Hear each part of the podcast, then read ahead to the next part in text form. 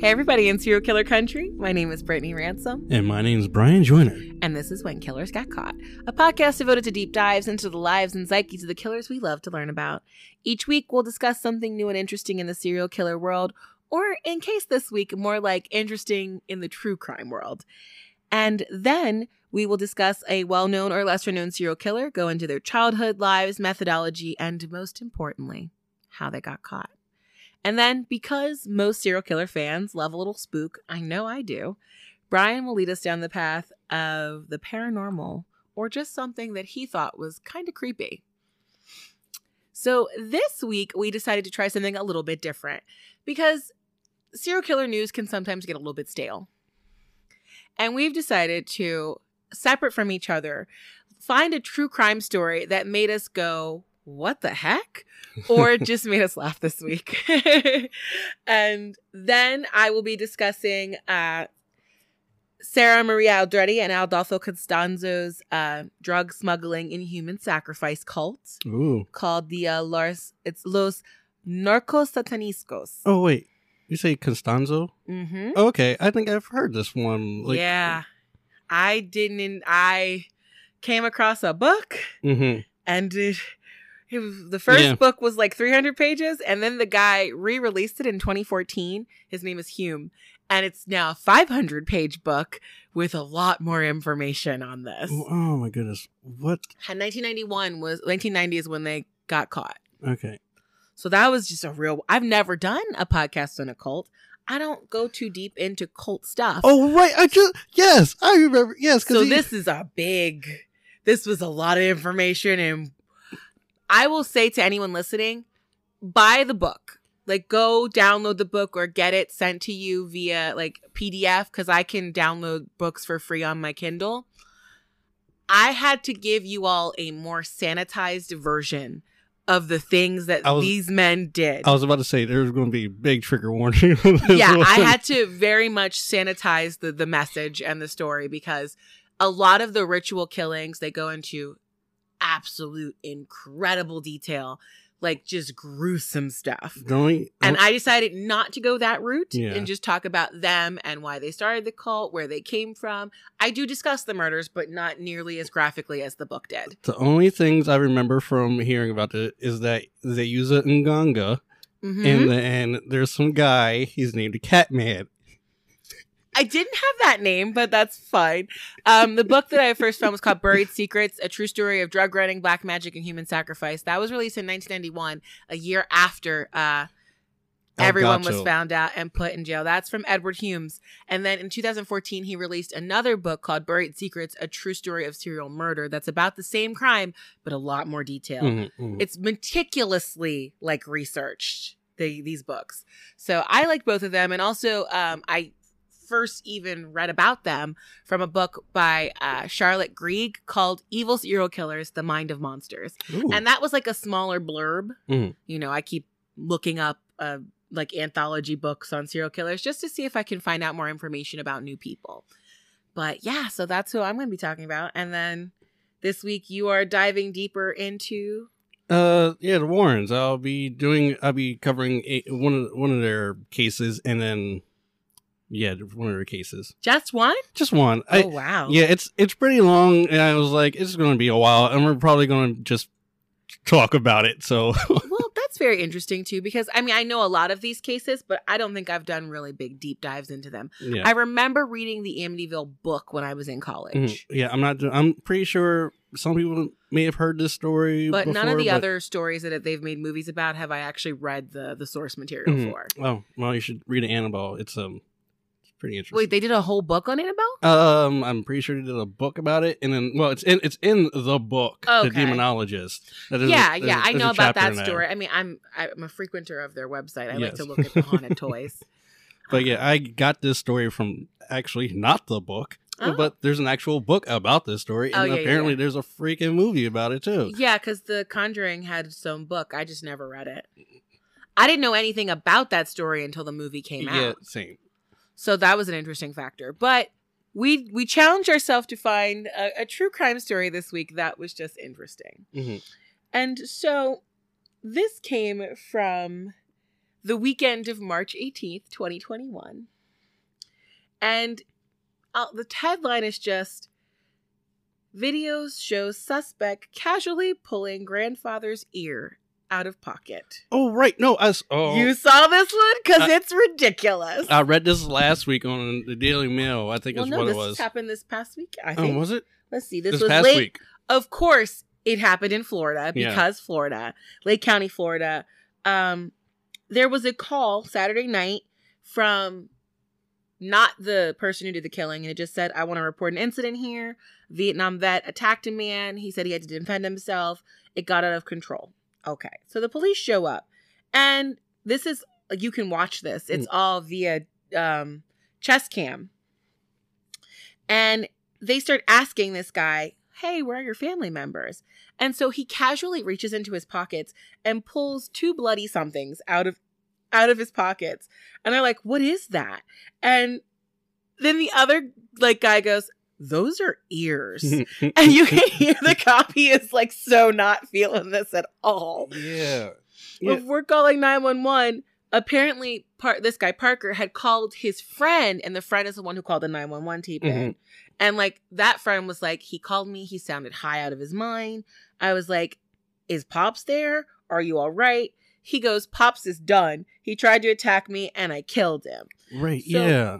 Moments after that, they say that Parker tried to reach for like he asked the police officer for his gun, I'm guessing to end himself. Right. Right. And then when they didn't give him the gun, he tried to take it. So they had to like, you know, taser him and of course. Yeah. boop him on the ground as they do. Um, but then they noticed that like as they were like looking him over, um, his story doesn't really match the 911 story.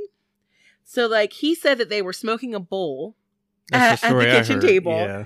And that all of a sudden his grandfather just reached for a knife and tried to, and swung at him and he was just like i just had to like defend myself and now he's sitting here dead so That's not funny. It's just the way it's funny it. because it's so fucking ridiculous at the scene the deputies are like well hold out your hands so they take a couple pictures he has zero defensive wounds Mhm. nothing which is if someone's stabbing you you're gonna put your hands up Yeah. They, you know um or yeah. so yeah. after he gets arrested, he admits while he's like handcuffed, yeah, no, I hit him with a baseball bat a couple times, then I stabbed him. Oh my god. and he says, I wanted him to be with my grandmother. It was time for him to go. And then he he mentioned after that he cut off his ear. Yeah. He. I think when they were putting him like they were cuffing, they were putting him in the car or something. He's like, "Don't you want to know what happened to like his his ears?" And, like, Yeah. and he pulls them out of his pocket.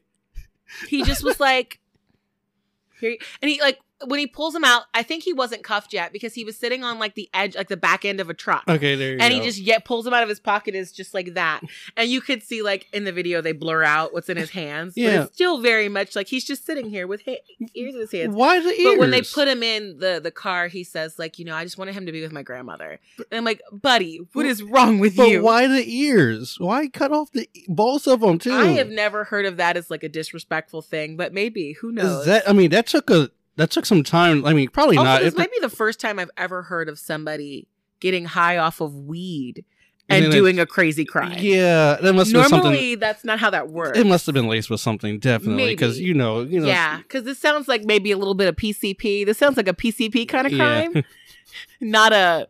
Normally, when when people get high, they just get real chill. You, you're and- either chill and and- insightful. and- Yeah, they, they they get fake deep. Fake deep is what I like to call it. Not Yeah. truly insightful.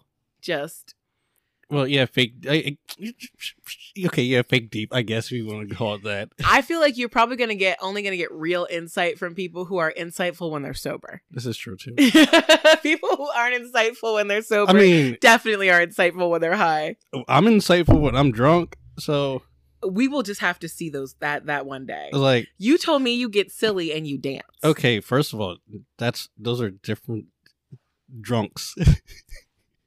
I, I'm talking about chill You did get when you we were drinking beer that when you were drinking beer that one time. You got really cutesy silly. It was oh, adorable. I don't remember what you're talking about. I remember it.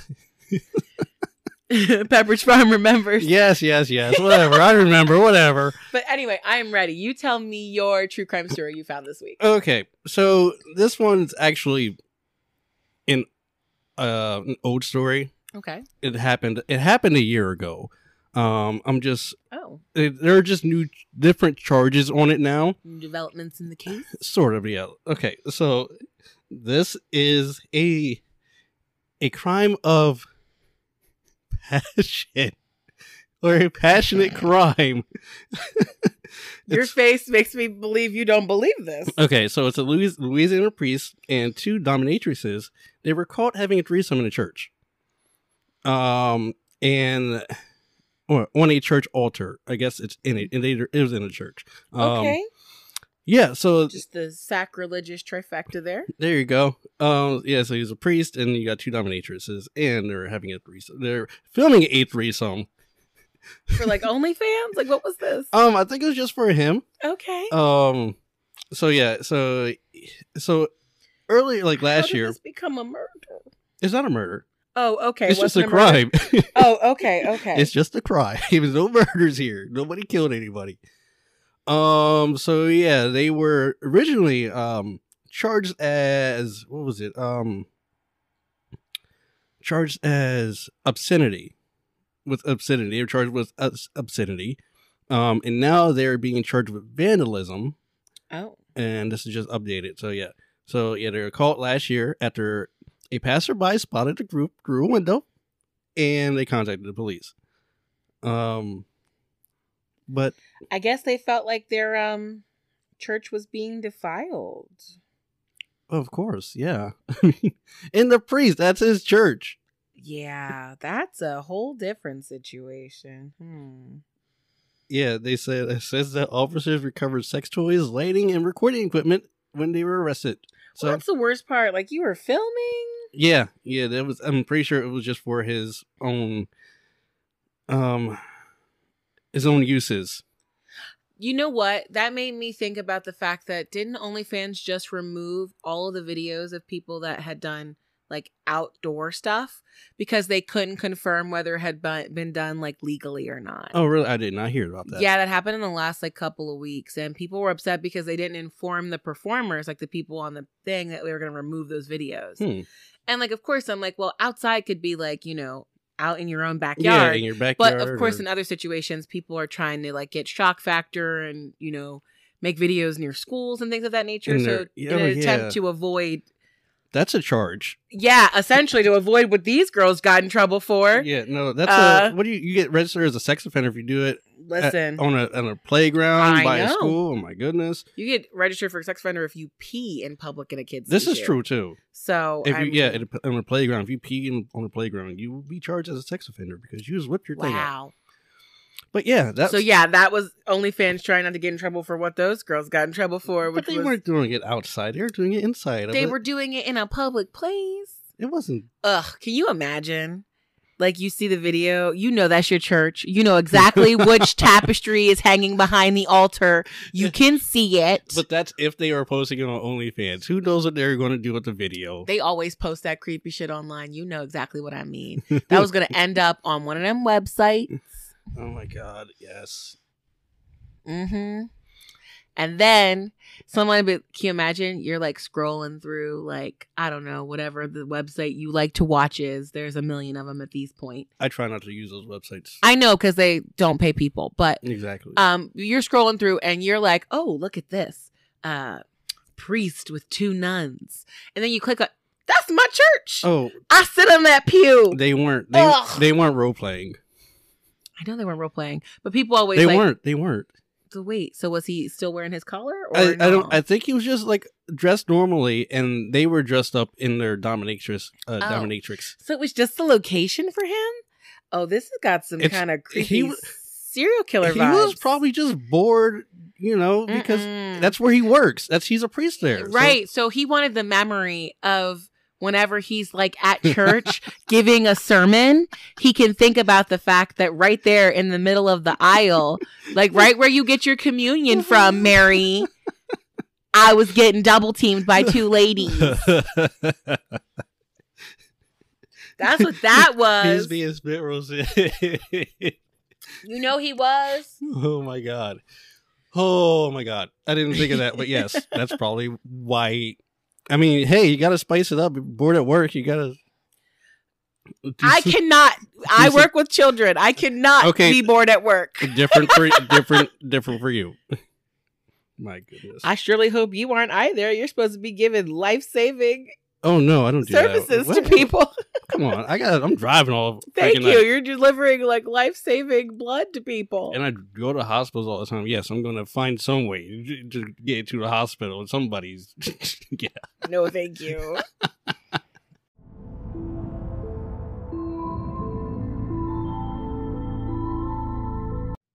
When Killers Get Caught is sponsored by the Magic Clasp Boutique. Now, why does that name sound so familiar? Well, it's because it's a business ran by our very own Brittany. That's right, the Magic Clasp Boutique is not only a black owned business, it's a woman owned as well. This is a jewelry company that makes some pretty awesome earrings, ranging from cute little sushis to spooky mermaid skeletons. There are even adorable self defense keychains for those just in case moments. And introducing the Serial Collection. This set of earrings is based off of serial killers and the official merch for the podcast. This collection features everything a serial killer would need to pull off their crimes, from hunting knives at the beginning of their crimes to warden keys for when they eventually get caught check out themagicclasp.com today where you can use our promo code CAUGHT to receive 15% off of your online order. That's T H E M A G I C C L A S P dot com and use promo code CAUGHT for 15% off. And make sure you tell Brittany that I sent you.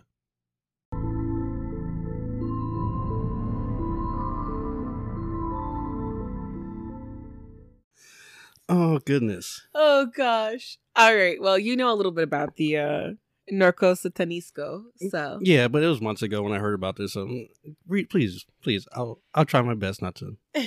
that's okay. But uh as we get into this, I will start like I normally do with talking about the people, but I'm going to do it in a slightly different order today.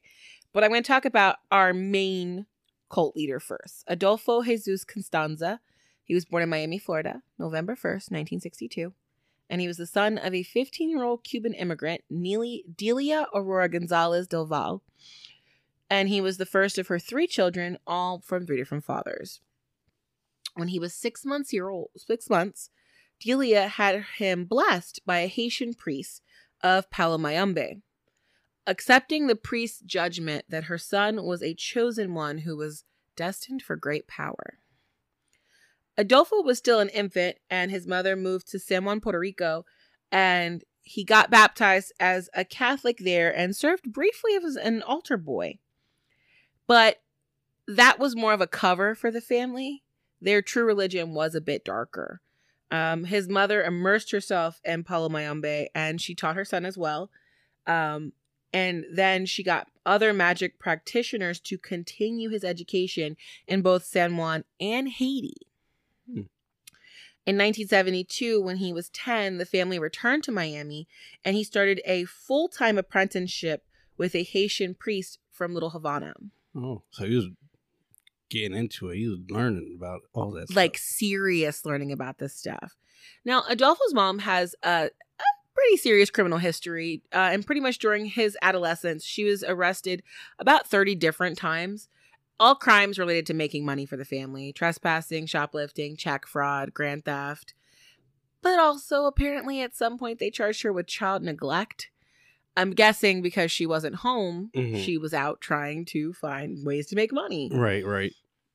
um even though she kept getting arrested nothing stuck and she always got away with only probation something she credits her son's magical work for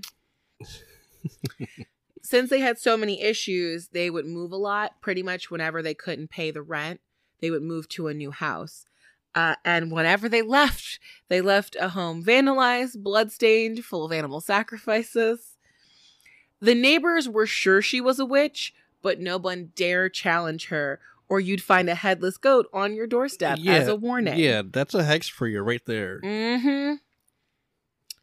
Adolfo followed his in his mother's footsteps well into his teens, But he also began cruising gay bars as a teen and robbing gay men. Oh. He was a terrible student and he graduated the bottom of his high school, dropped out of college after failing his first semester. He just didn't care about anything other than the dark arts. And he pretty much turned to his longtime mentor and devoted all of his time and energy to studying magic at this point. He was like, screw college. I'm going to be a Bruja. Yes. Yes. Um, together, they began robbing graves for items for ceremonies, made voodoo dolls of their enemies. Now, I have to pause here because I want to stop and explain that Palo is an African diasporic religion created by displaced Africans who were in Cuba. Um, Africans displaced for the same reasons that Africans in America were displaced the transatlantic slave trade. Um, but this is not voodoo or voodoo, which is more Louisiana based, Right. south of America. This is actually a mixture of a, the traditional Congo religion in Central Africa, Catholicism, and spiritualism. So it it kind of works within the world of Catholicism.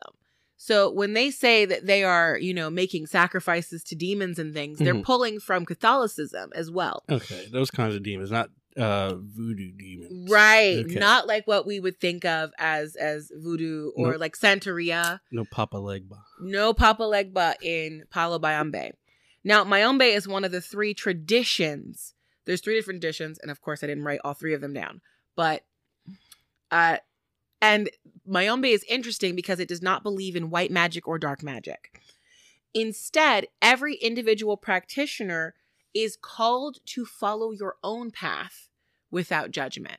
So it is up to you as you learn about the religion to decide if you want to be doing more dark practices Mhm. or focus on more positives. Okay. Just like a witch. Got it. Many drug dealers trust the practitioners of Palo Mayombe to protect their enterprises. So this is very popular in Mexico. Um, interestingly enough, Adolfo's grandfather, who also believed in this stuff too, had some words of advice for him as he was, you know, kind of coming into his own in his early 20s. Mhm. He said, Let the non believers with the drugs. We will profit from their foolishness. And so his grandfather instilled in him the concept of listen, you can work in the drug world. Don't do drugs. That'll be the end of you. Mm, smart. It's smart true. It's, it's the same concept of don't get high on your own supply. Yeah. Yeah. Absolutely. And that's something that he was very serious about, even when he was running his cult. Mhm. Now, according to Adolfo's mother, by 1976, he was exhibiting psychic powers and he began predicting the future. Months before the attempted assassination of Ronald Reagan, Adolfo predicted that someone would try and kill the president, but he would survive. Also, during this time, he got arrested twice for shoplifting.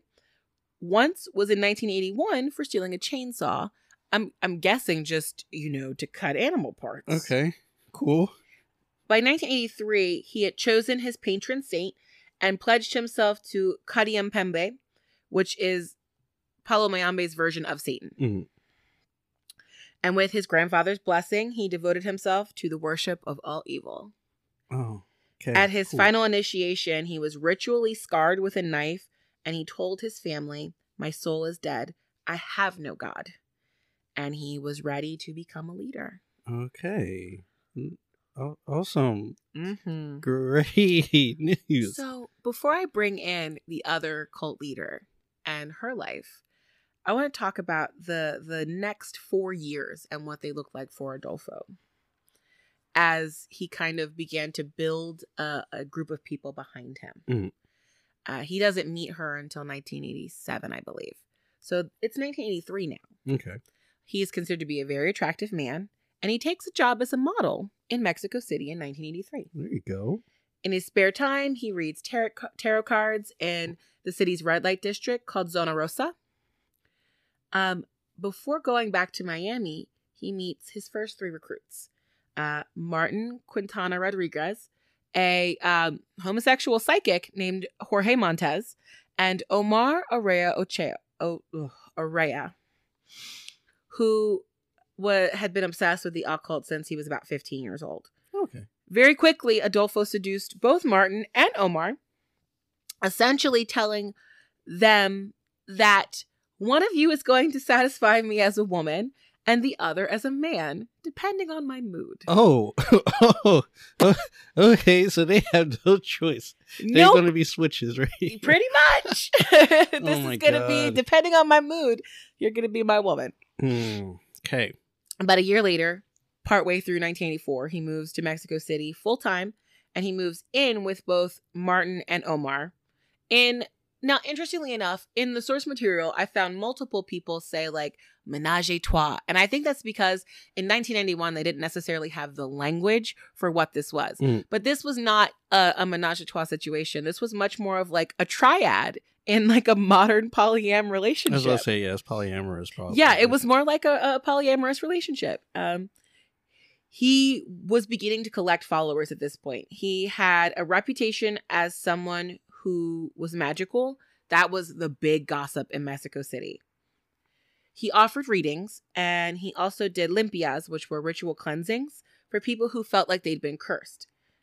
None of this was free Of course not. and he began stacking a sizable amount of cash in the early 80s. And so I have to say this because he did- not do this for regular people. And Right, you're going to see yeah. by the numbers. it is for like celebrities or some stuff like that, right? Yes. So after he died, they looked through his home and they found journals that listed the prices and he documented about 30 of his regular customers during this time period and what they paid him. Mhm. So, the cleansing rituals themselves were upwards of $4500 per ceremony. That's okay. No, thank you. And then there was a menu for the sacrificial animal that you wanted to be used there. Oh, you could do a la carte? Oh, sweet. Ah, yes. So if you wanted roosters, they were six dollars a head. Goats, thirty. Boa constrictor, four hundred and fifty. Oh, my God. An adult zebra, eleven hundred. Where are you getting those from? Or an African lion cub, thirty one hundred dollars. You definitely not catching one of those without getting murdered yourself. I'm guessing that some serious illegal business to get to somehow import Yeah. a lion cub. Oh my god. You. Yeah, oh my. No. He was able to get people to pay those prices because he was not dealing with regular citizens. He dealt with wealthy drug dealers first. He would give them readings and then tell them the ideal time that they should st- schedule their drug shipments to avoid the police, as well as offering them protection magic so that they'd be ignored by cops and bulletproof for their enemies. It was all bullshit, Of course. but I'll explain to you why it worked for him a little bit later. Let's a little further down. Uh, drug dealers were raised on a, however, like a lot of the Mexican drug dealers were raised on the concept of brujeria and they were already believers. So Hmm. this wasn't a far stretch for them to, to do that. Like up here, we don't necessarily believe a brujas in, you know, as in, in witches like they do. Mm-hmm. We believe in different kinds of witchcraft and there's different religions based around the concept of Wicca and things of that nature Right, up in the. North America, but it's a whole different ball game south of the border. I believe that. Yeah. There's Okay. multiple witchcraft religions. Mhm. This is just one of them. um, according to one, like one of Adolfo's ledgers, just one of the drug dealers who he was dealing with paid him forty thousand dollars over a three year period. oh. So he was, you know, and and he had thirty different customers. Uh-huh. So he was making big bucks. Now, with prices like those, his customers expected a little bit extra from what you could get from like a rural bruja.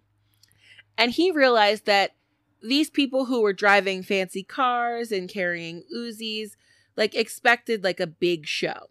So in 1985, he moves from just doing animal bones and things to using human bones. And he Mm. begins he gets his three main disciples to begin grave robbing for him. Having all of the human bones at these ceremonies gave him just an air of legitimacy and it attracted people from all over Mexican society. So now he just wasn't just bringing in drug dealers. We're talking doctors, real estate moguls, fashion models, major drag show performers, and maybe not so surprisingly, high ranking police officers Uh, of course. which ties in how he was able to know when those drug Oh dealers could cross the border safely. Of, of course. I mean, why would you? Several of them joined his cult, and two of them were a big deal. One was Salvador Garcia Alar- Alarcon. He was a commander in charge of the narcotics division. They had different divisions. And then Florentino Ventura Gutierrez, a re- he retired from the Federales to head the Mexican branch of Interpol. So, in his group uh, of cult members, you have two of the biggest police that you can have giving just feeding him information. And these aren't like the cult the people the cult followers adored him. They worshipped him. They were willing to do almost anything to so, have his approval. so were they dirty cops then, or just? well here's the thing though. Mexico is kind of known for bribery at all levels of their justice system. Okay, true, true. this isn't crazy. But for for adolfo's disciples they weren't in it for the money Oh, they were- wanted to make him happy oh, so and so he was like members when's the river when's the rio grande going to be clear Mhm. we're going to take boats across and they would be able to tell him this so he's doing these 4500 $5000 ceremonies with the gang member with the information that he's getting directly from the cops Ah, from his cult members, got it. so okay. to them they're like well it's right like we we crossed the river there was nobody there there's always people there Yeah, no shit, because they told. but they don't know that Yeah. So of course they're gonna pay for more and more more of his services then because he got it right. Mm-hmm. So then in 1986, uh, the narcotics commander, uh, Alarcon, introduces Adolfo to the Calzada family. And at, ta- at the time, they were one of Mexico's top narcotics cartels. He very much won them over immediately. And by 1987, he was making uh, so much money, he paid for a $60,000 condo in Mexico City in cash, bought a fleet of expensive cars. When he wasn't working for the Calzadas or other high profile clients, he was running other scams. At one point, he posed as a DEA agent and he ripped off another cocaine dealer from another country who was trying to come into Mexico. And then he would sell the cocaine through his police contacts at a lower rate. Mm. because it didn't matter to him because he got it for free. Right, right, right. He's just making money anyway.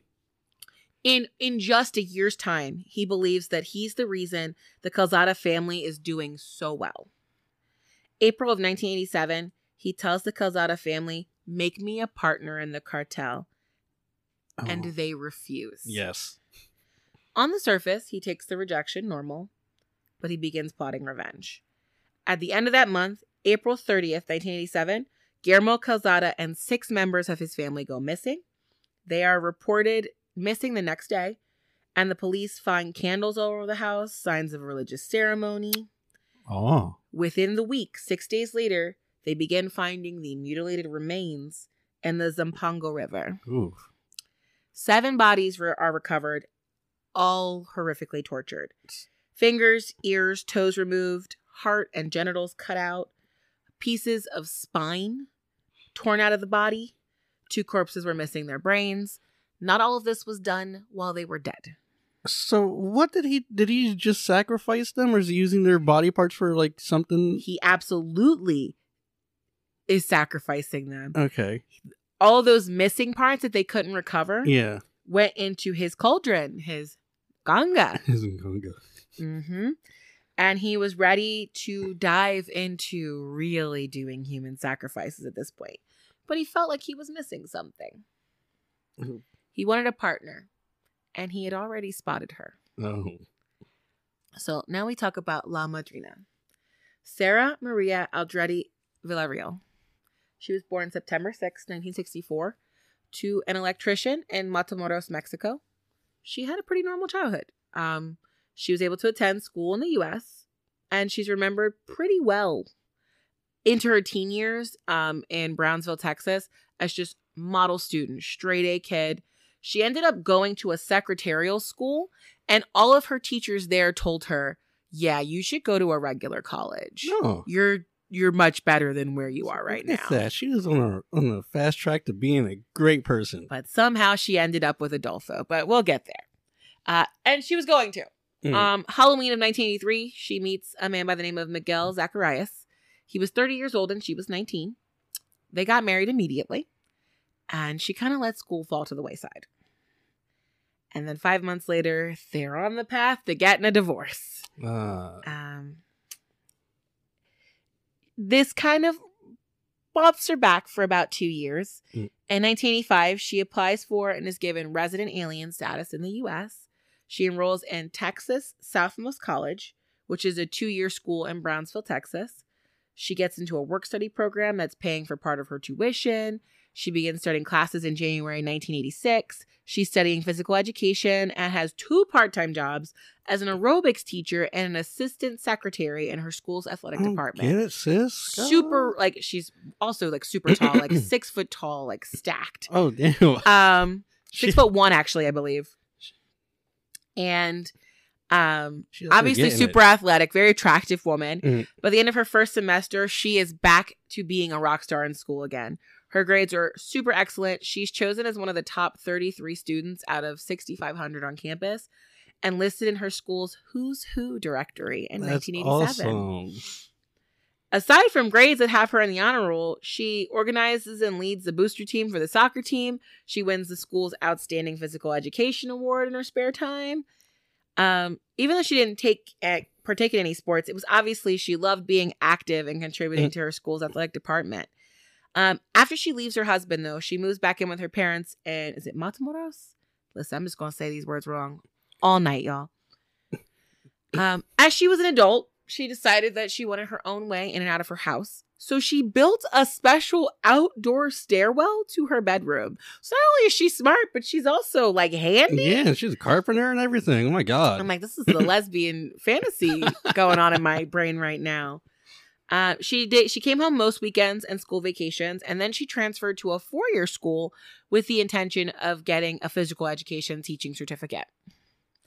So this is a tall, gorgeous lady. Mm. So obviously, a lot of men are interested. And she began dating a man by the name of Gilberto Sosa, a drug dealer connected to the very powerful Hernandez family Oh, okay. and things were going well for them. That is until July 30th, 1987. Sarah is driving through Matamoros when a shiny Mercedes cuts her off, almost causing an accident. Mhm.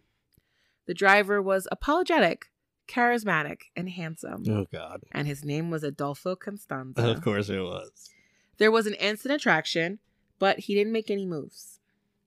He was very happy to see that both Sarah and his mother were born on the same day.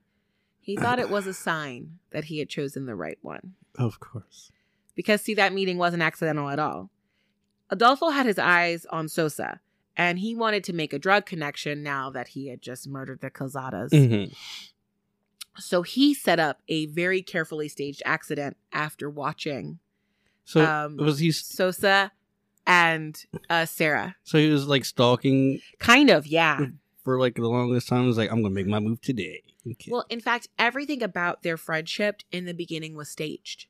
Um, he he he he recognized that Sarah was very smart, and he was like, "I need to bring her into the religion," but he wanted to do it slowly so it didn't scare her, and he wanted to do it without making Sosa mad. So, about two weeks after the accident, he meets Sarah in Brownsville, cross the border, Mm. and Sosa's there too. He refuses to shake Sosa's hand, which is total disrespect. anywhere, anywhere you go, that's disrespectful. Everywhere in the world. yes. Then, same night, Sosa gets an anonymous phone call telling him that Sarah is cheating on him. Is this Adolfo?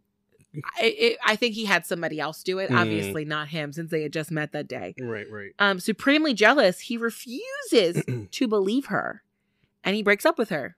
Oh, She turns to her new friend Adolfo for solace, and he tells her, "Yes, I foresaw this in my tarot cards." look. Can I just say you you, you got a beautiful tall woman who's very athletic, and and someone says that she's cheating on you. Like you could just be like, "Listen, that's all right, girl." That's, I'd probably like you know it's it's okay. You know I I believe you. You you say you didn't do it. Okay, that's fine. Uh, so they spend a little bit more time together, and the two do become intimate now that she's single. Mm. But it's short lived, as Adolfo is like, "Listen, I prefer men," and Sarah's like, "All right, because at this point she's super into the religion. Oh, that's right. Yeah, he is. He is He's gay. very gay. So why is he going after? Why did he go think, after her? I think he wanted her for her stature and her smarts. I think I think she was like a little bit of a bear. What's it? Not a bear. Um, they call that when like a a straight person marries a gay person, oh, I have no so idea. you can hide. There's a name for I it. know there's a name for it. I'd have to. I'd have to Google it, but But that's I, I think that's I think he kind of wanted her for that. So physically, like when they met with like some of these families, Mhm. they looked like Mm, mm. hot guy, hot girl. Um, also, she was just very, very smart. Um, and she was super into the religion. Like all the stuff he was showing her, she was really into. By the end of that summer, she would she changed. She was already an expert on the occult and witchcraft. Um, in private, he began calling her La Madrina, the godmother of the cult he would build Oh, um, he got her to give up information about the Hernandez gang, telling her the leader is going to come to you for advice for a problem. And then, when the leader, Ilio, came to her in November of 1987, she introduced him to her El Padrino. of course. So he had that stage probably. Yeah, I think so too. This just sounds like a bad '90s movie. Hey, listen, everything this guy did was like super creepy clever. This was the perfect timing though, because the Hernandez family was in the middle of internal fighting and struggles over threats from outside competition. Adolfo used every magic trick he had to coerce the family that Palo Mayombe would solve all of their problems. He promised the whole shebang that he could eliminate their enemies using sacrifices, and if they were faithful to Adolfo as his disciples, they'd become invisible to the authorities. All he needed was 50% of the business. And they agreed. Of course. Well, they were dumb too, but So after this, he moves his cult to a ranch, which is called Rancho Santo Elena. It's about 20 minutes outside of Matamoros, and that this is kind of when things get very sadistic. Um, May to 28th, 1988, he shoots a drug dealer, Hector de la Fuente, and a farmer named uh, Moises. It's M O I S E S Castillo. I know the last name, but the first name's a little peculiar to me. Hmm. He took a trip to Mexico City, where he supervised the torture and dismemberment of Raul Esquivel, the former lover of cult member Jorge Montes. That was just personal. of course, yeah. He was like, "Heh, you did that." I'm Mm, Jorge's one of my boyfriends, Yeah. so stop that. Um, those remains were dumped on a public street and found by children. "Oh, He felt that mutilation and pain were necessary for his work. He stated that the demons he served were more likely to be happy with the sacrifice if his victim died in pain. Yeah," because because you're feeding like an evil spirit, and Like directly, he said, they must die screaming. That is a direct quote. yeah, you're feeding like oh my god, your your evil spirit is calling for your dead bodies. So you yeah yeah oh my god no No, it makes logical sense, yeah honestly. obvi- ob- uh, yeah obviously it was just like Also, 1988, he begins sodomizing all of his victims before they are tortured and killed. oh Yeah, throw that in there for a nice effect. great fantastic In August, on August 10th, 1988, in response to an $800,000 drug ripoff, a rival gang kidnaps um, Ovidio Hernandez and his two year old son. Adolfo's cut, a cult, kidnaps a stranger two days later and tortures him to death at uh, Santa Elena while praying for the release of Hernandez and his son. The hostages are released on August 13th. No ransom money has been handed over. And he took full credit for this, so saying that the stranger that we we obviously You- tortured them the right way because they were immediately returned. oh yeah of course N- no harm done to them at all. did they say why they released them? not at all Nope. my god At this point, he's becoming a living god. He's getting so big that he didn't seem to even care at all when one of his disciples committed suicide and murdered his entire family in September of that year. oh Then in November, one of his members, who was an ex cop, broke Adolfo's drug ban.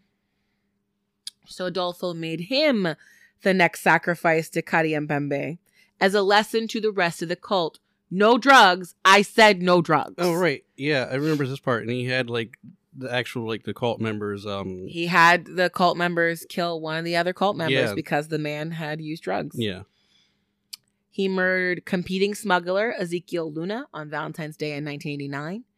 Then two other dealers were added to that ceremony when they showed up at the ranch uninvited. oh, They oh, thought they were going to do something that day and they all got murdered. no, that's like showing up to my that my house without being like letting me know first. Like you gotta Mhm. call first before you head over, or else you're gonna Well, die. 90s after that, they kidnapped a stranger who they said they didn't list the name, but they said that he put up such a fight that Ilya Hernandez had to shoot him. Oh, Yeah. So somebody put up a fight. On February 25th, the cultists accidentally kidnapped Jose Garcia, um, Ilio Hernandez's 14 year old cousin, and killed him before they realized their mistake. But remember, at this point, it- like, Adolfo is just such a, he's huge. hmm So he's like godly to these people. So like whatever, whatever we did, it was, you know, it was, it was the way it was, mu must have had to be done. this is the way. You know, if, if, you know, Ilya Hernandez, 14 year old cousin got killed, that must be because that's what, you know, the, the demons wanted. hmm So it's like I said, it's it's 1989. Um, he's sitting on about 800 kilos of marijuana he's stolen from another gang. He felt like he needed another sacrifice to guarantee its safe passage into Texas. So on March 13th, 1989, he grabs another stranger, but he finds that sacrifice is not sufficient. He told his members, Bring me someone I can use, someone who will scream. The next morning, March 14th, 1989, they brought him Mark Kilroy, the mistake that would bring down absolutely oh. everything Adolfo built. Right. Yes. Yes.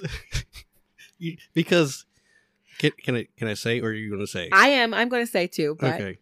Yeah, because he was an American. he was an American. He he- was a white man. He was a tourist, and that was a big mistake. yes, Now, I haven't mentioned a whole lot about where this took place, but I feel like I should. Uh, Matamoros, Mexico is a really popular spring break destination. It's right across the Rio Grande River from Brownsville, Texas, which is a huge college area. Mhm. Um, this has been a popular college destination, like a college tourist destination since the 1930s. It has all the illicit things that border towns have prostitution, sex shows, alcohol, drugs, crime. And every spring, roughly 250,000 college kids descend on the area after finals to party their asses off in a foreign country. like you do. Now, those who showed up in March of 1989 were not aware that in the past two months, just January and February, the city had logged 60 disappearances. We don't know that they would have cared because college kids are kind of foolish. But one of those students who showed up was Mark Kilroy. He was a pre med junior from the University of Texas. He had been out partying with his friends when they lost track of each other in Matamoros in the early hours of March 14, 1989. His friends reported his disappearance immediately to local police. Mm. Unlike the other people who'd been reported missing over the last 10 weeks, Kilroy was a white man and he had connections. Uh, he had an uncle who worked for U.S. Customs. And immediately, the family puts up a $15,000 reward for any information leading to his safe recovery. oh, The media brings up the disappearance and murder of a man by the name of Enrique Camarena four years prior that had involved narcotics traffickers. oh, So the, the media immediately goes, Remember four years ago when that one guy got kidnapped and killed and he was grabbed by narcotics they're, uh, put- traffickers? they're putting p- the pieces to the puzzle together. already. The police heat was instant, and it was not something Adolfo or his cult were at all prepared for because no one had even cared when he'd killed the Calzada family. Like, honestly, that's because people down there didn't get mad over war between criminals. Mhm. They were like, listen, you know, you fight with the bull, you get the horns. Like, y'all are both drug dealers. Eventually, one of y'all is going to die. Right. Yeah. So that's kind of how they looked at it. But Kilroy wasn't a criminal. Not only was he just an in- innocent student, but his death was going to threaten Mexico's tourism industry. And it was at this point, like even right after it happened, on the verge of becoming an international news story. So Mexico was like, no, no, no, no, no, we cannot have this. And American officials were like, we'll let you investigate, but we're keeping an eye on things. Mhm.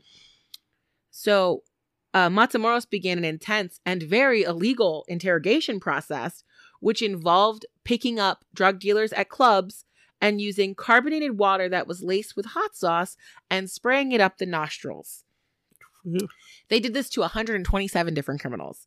It must feel awful What? Why? to spray bubbly, spicy things up your nose. I don't know why they did this, but this is what they did. is it like a torture thing? I guess so. That's that's, Um, that's weird. Okay. They also held some of the people who were just fugitives in prison, but none of them had actually seen Kilroy, so no one had any information to give them. Mm. Um, Adolfo was a little worried about the intensity of the police intervention, but he was still rather arrogant and he had 800 kilos of marijuana to move, so he was gonna move it. Um, for extra protection, he staged one final sacrifice at the ranch, choosing La Madrina's ex boyfriend. Uh, Gilberto Sosa, killing him March 28th, 1989. And then the drugs were safely sent to America April 8th. And he collected $300,000 for his work and congratulated himself on being an incredible bruja. let me pat myself on the back real quick. Mm-hmm. At the same time, Mexican police are busy working through like another anti-drug campaign. Kind of like how America's had the war on drugs for forever. Mhm. Mexico goes through cycles of the war on drugs. So they're sweeping districts for smugglers, setting up roadblocks, doing random truck searches, things of that nature. Um, what this did was allow them to keep the drug lords safe, which are the people who are lining their pockets, and it picks up the lower level members of the games and puts them in prison, which makes the people happy, like they're doing something. Mhm. However, in this case, one of the people they pick up in the sweep is minor drug dealer named Serafin Hernandez Garcia, the 20 year old nephew of Ilio Hernandez. On April 1st, Serafin had driven driven through a police checkpoint, completely unaware of the fact that the cops are on the highway, like not even thinking about this, just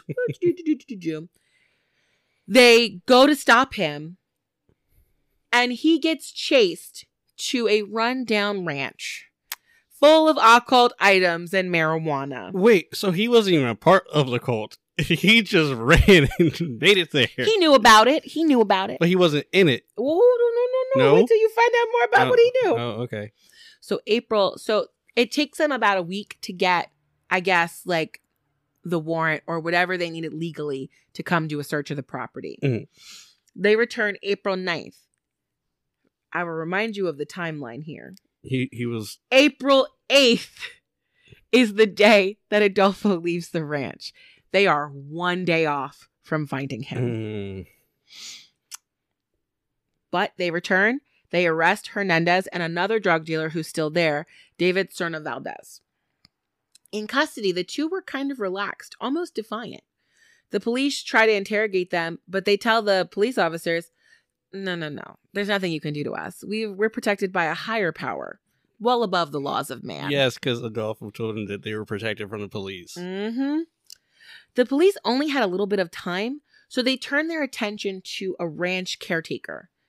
The caretaker um, named a few other members of the Hernandez family who sometimes come there and told them it was called Rancho Santa Elena. And then they showed the caretaker a picture of Mark Kilroy, but they didn't tell him, they didn't tell the guy who he was. Mhm. And the caretaker was like, Oh, yeah, I saw him there once. And that was all they needed. Uh huh. They returned to the prison with this information. Serafin is like, all right, then. I was there. I helped kidnap and kill him. He told them he'd been involved in many ritual killings over the past year, telling the police that they used human sacrifices to protect drug deals. Oh yeah, he was talking his ass off. Oh, it gets worse.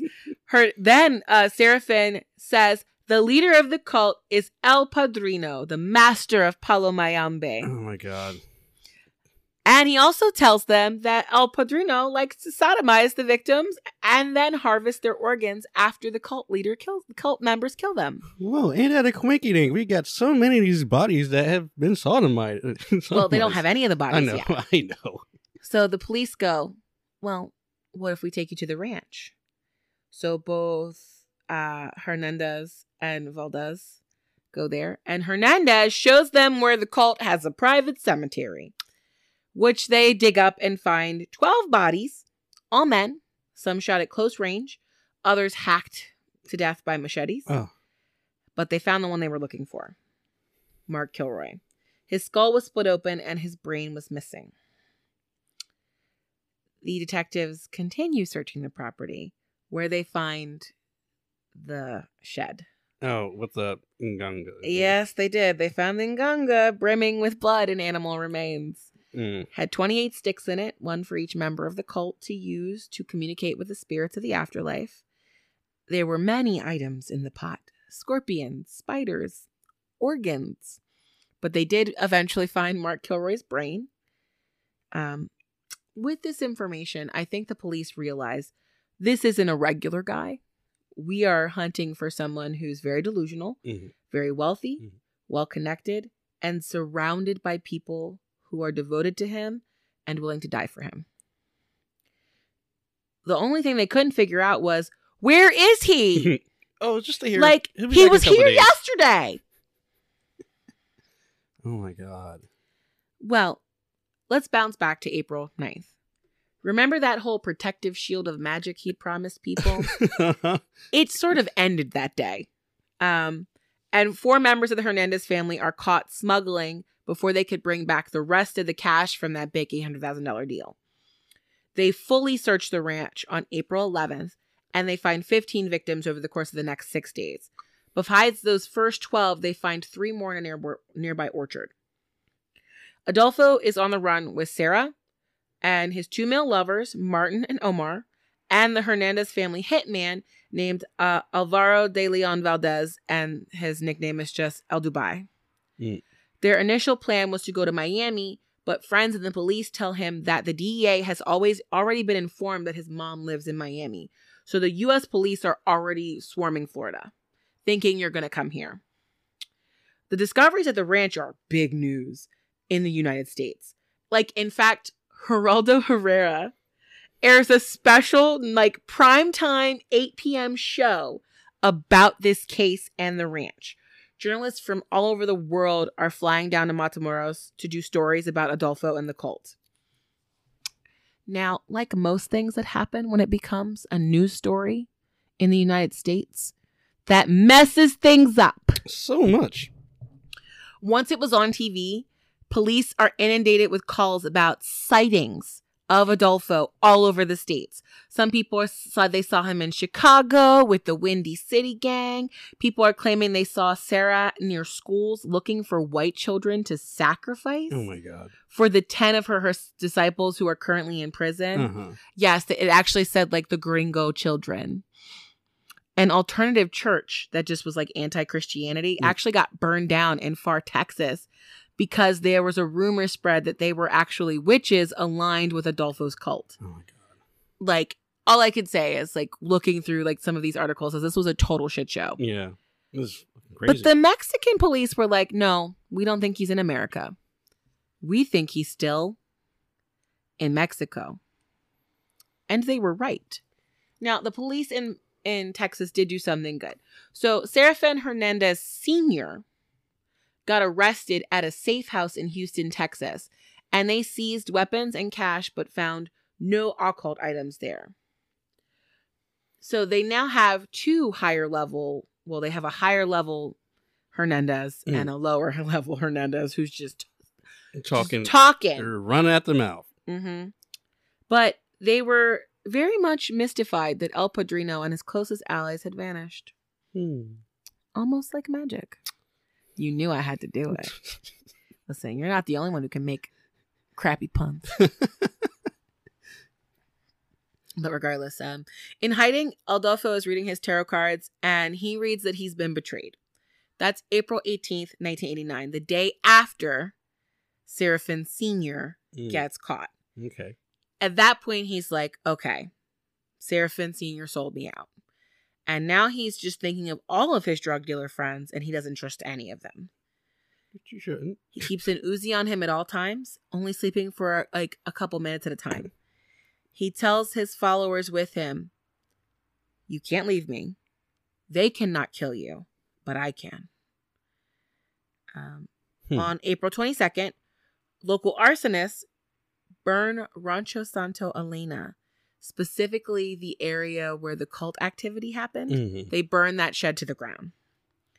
Adolfo Adolfo's watching on TV and he is enraged. Not only was it burned down, but then the local police decide to do an on air exorcism of the property. Of- Full on reading the rites, sprinkling holy water all over the field and the cemetery where the bodies were kept. And I think they did that because they knew he was going to be watching somewhere. That that was that's that's like straight out of the pages of like Criminal Minds, the TV show, doing something to make the killer so angry that they mess up. Like he smashed lamps, trashed the apartment they were staying in. Um, April twenty fourth, that's two days later. Jorge Montez is out trying to steal things. He's not with Adolfo at this point. All of the random cult members are Oh, kind they- of scattered. Okay. Yeah, he's just trying to survive. He can't go back to where he's been living at the ranch, so he has nowhere else. So, interestingly enough, he gets caught about three blocks from where the Cal- Calzada family had been killed in 1986. Mhm. Just like everyone else who'd been caught at this point, Montez tells them everything he knows. And like this time, he's just like, he's not even like, it's not Al Padrino. His name is Adolfo Constanzo, Oh, and he's my boyfriend. Oh shit. April 27th, Adolfo and his four remaining friends, the only people he can trust, settle into their last safe house because he destroyed the other one in a fit of rage. Mhm. This is an apartment in Mexico City. Sarah is actually kind of freaked at this point, and so she writes a note and throws it out of the bedroom window. And it says, Please call the judicial police and tell them that in this building are those that they are seeking. Tell them that a woman is being held hostage. I beg for this because what I want most is to talk, or they are going to kill the girl. Oh. A local man finds this letter, but he thinks it's a prank Of course. and he keeps it to himself. He only they only find out about it after what goes down at the apartment goes down. Oh, so he could have. Upstairs, Adolfo's like, "All right, we're going to make a big move soon and we're going to take this money that I have and we're going to move to another area and start fresh. New cult, bring this all back up." Mhm. And he tells them they'll never take me. Everything goes fine for the next like week and a half.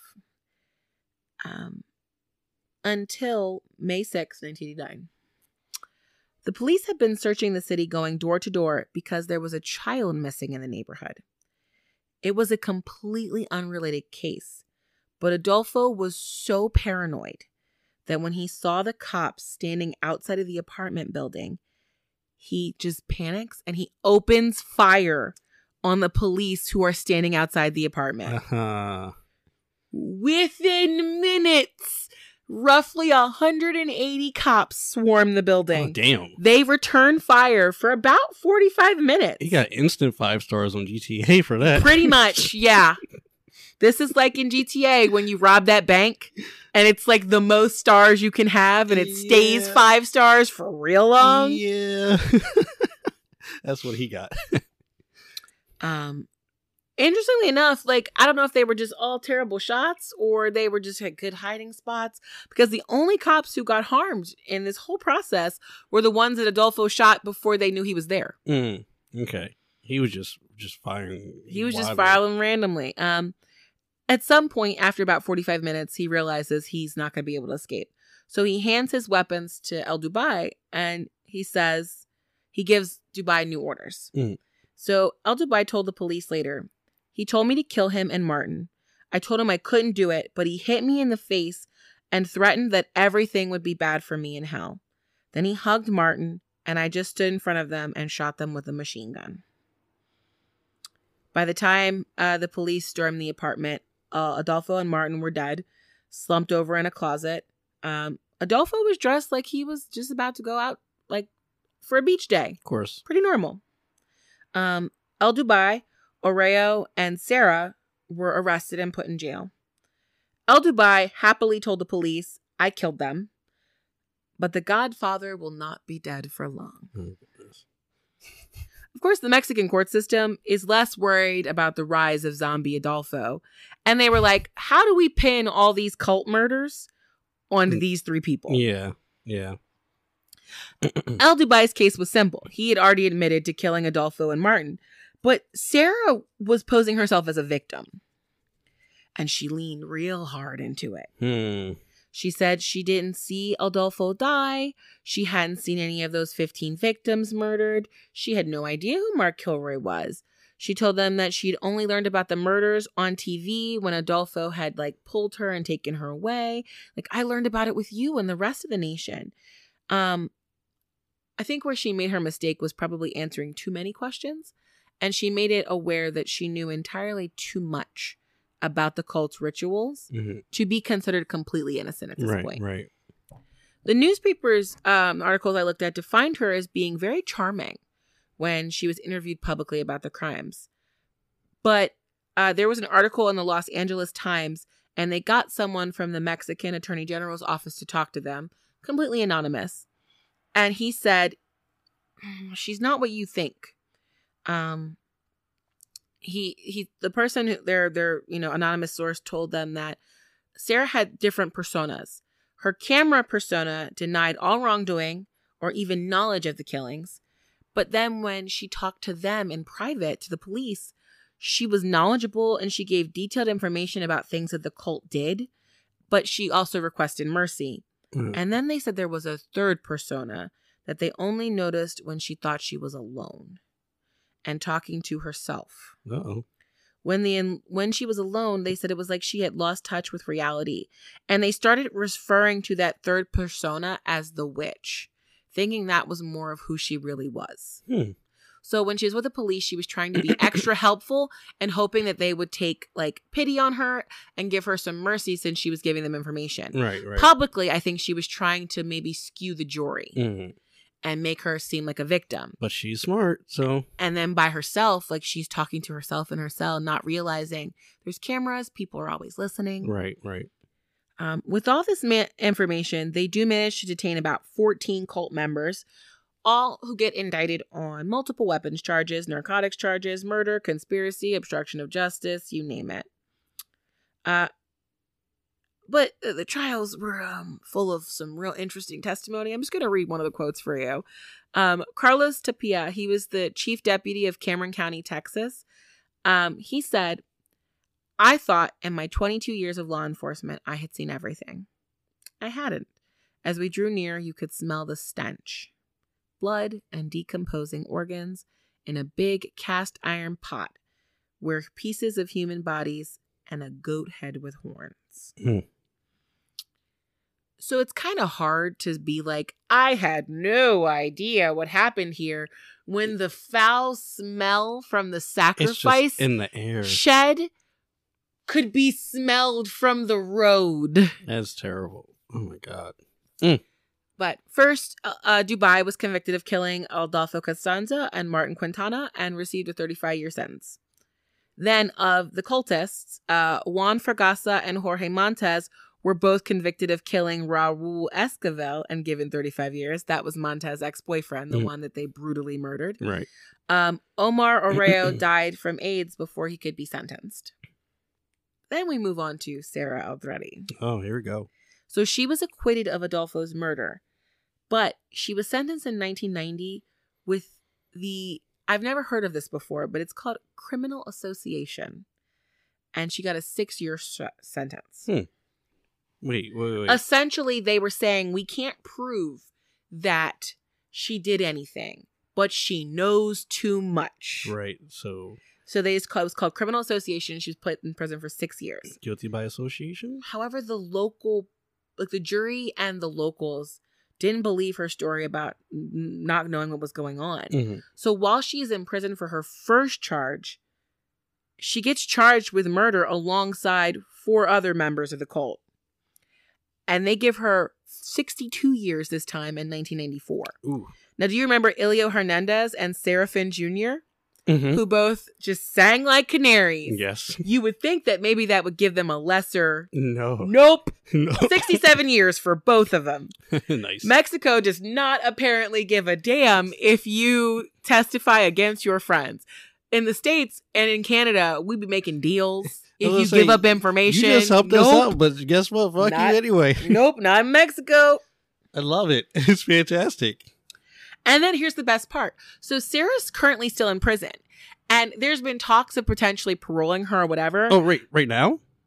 in in the past. Like Oh, you know, she's still in prison, yeah. Okay. I mean, she's given a 62 year sentence in Yeah. 1994. yeah. So she's set to be in prison for quite some time. I time. know she got all, but But here's the best part. The United States has made it very clear if she or Elio Hernandez or Serafin Jr. are released before their 60 year, their like 67 year sentences are done, Mm. they absolutely intend to extradite them to America and prosecute them again, this time for Mark Kilroy's death. Oh damn! Yes, there you go.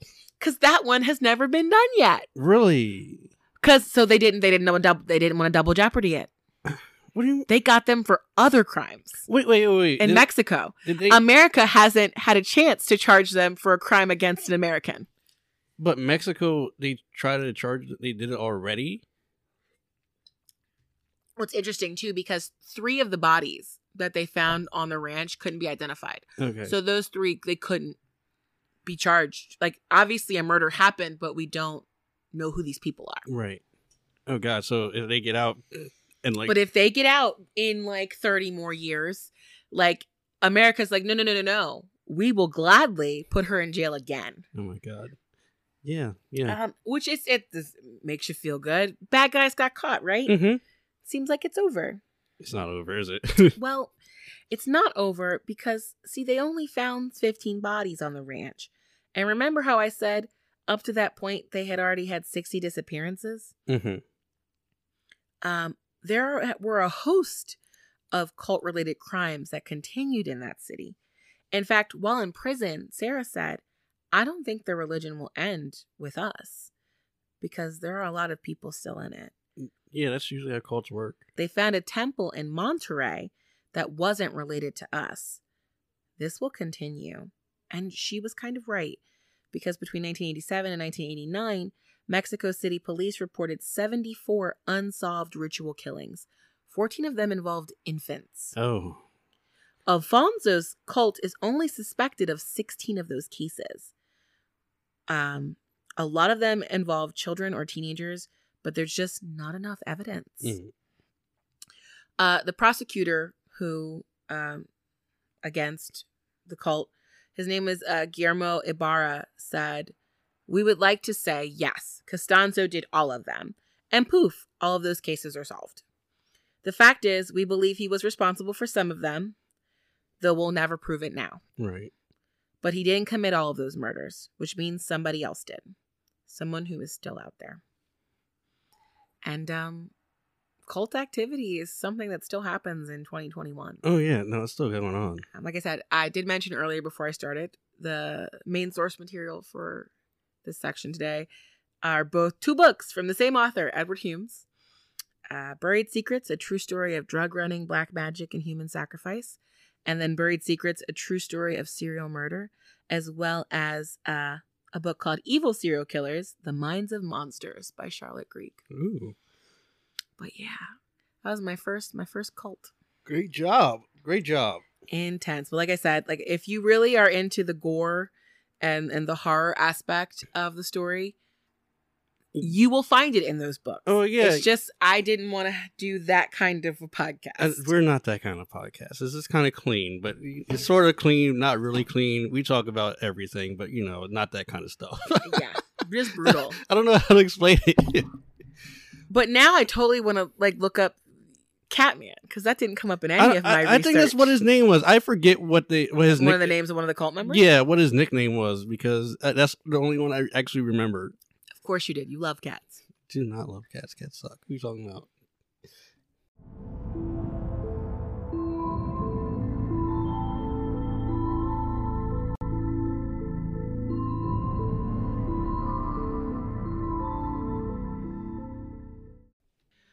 well now that we talked about people who thought they were talking to demons, let's uh talk about some people who actually talked to demons. I mean, it's kind of the same. People who think they're talking to demons too.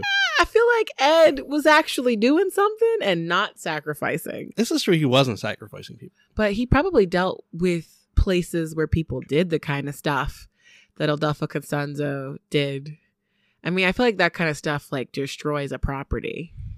Can you imagine like buying the ranch? I right. don't think I would. No, not at all. I that's the kind of thing that I would have to have people come through and be like, "All right, mediums, can this area be fully cleansed of the horrors that happen here?" And if they say no, I'm like, "Guess we gotta find another house." Definitely. Uh, I'm sorry. I'm. I knew I forgot to do something. Hold on one what second. did you forget to do? Just to make a note. Oh, Okay, never mind. I did make a note. Okay. okay then. So I am ready. okay. Okay. Like okay. you said last week was like a gift to you. Mhm. I love the Warrens, so Well, here we go. oh well, I'll give you another gift this week all by finishing up this. Okay. And who knows? Maybe down the line I'll cover another one of their cases. But I'm only doing one today because this is a long one, and there are some other things I want to talk about after this too. So, well, we're back with part two. Uh, the Warrens. Uh, just a recap for those who didn't listen to the first the first part of this. That would be podcast 11 about uh Phoolan uh Yeah, Fu- Phoolan. Fulan de Vie There you go. and I My- think I called it Phoolan de uh the Bandit Queen and America's favorite demonologist. Yes, that's that was the name of it. Uh, Phoolan. Uh, anyway,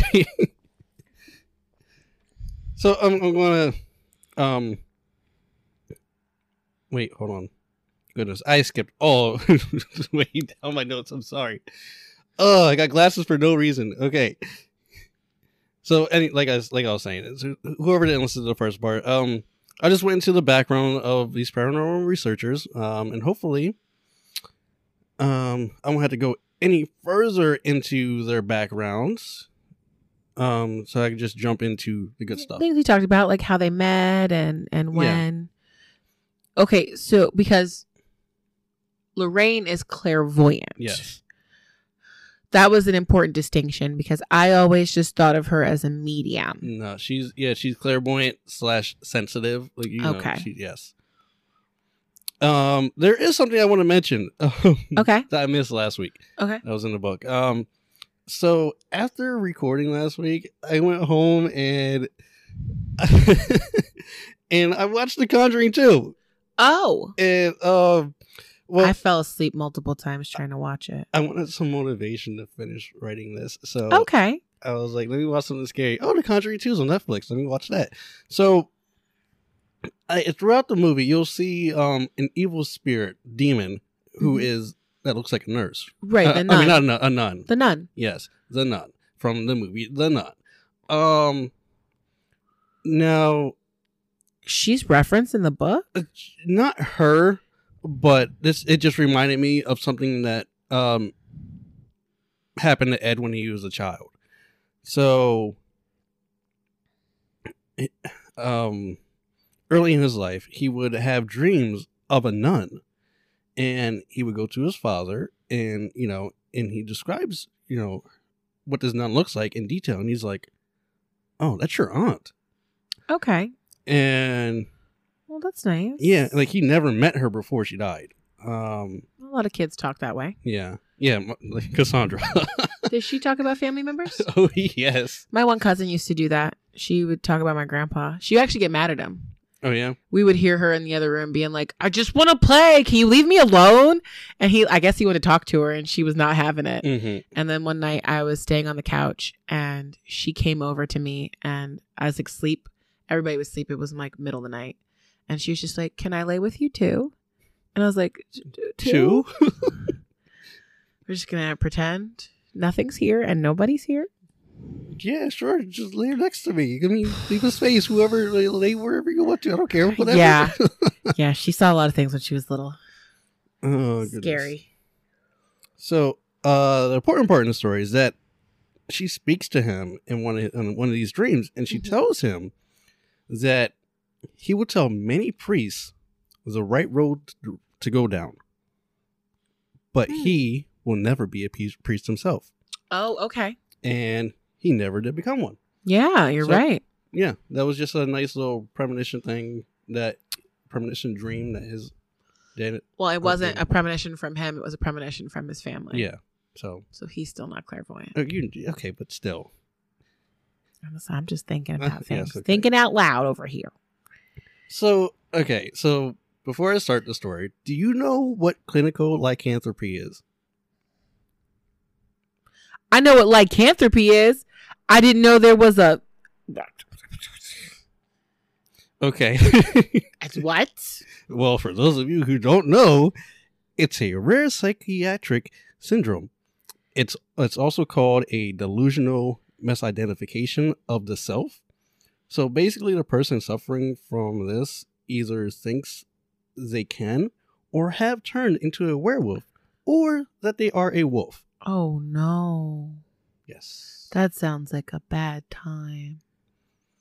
So yeah, that's uh that's a thing. Um, now what if the person in question is suffering from something else, like demonic possession?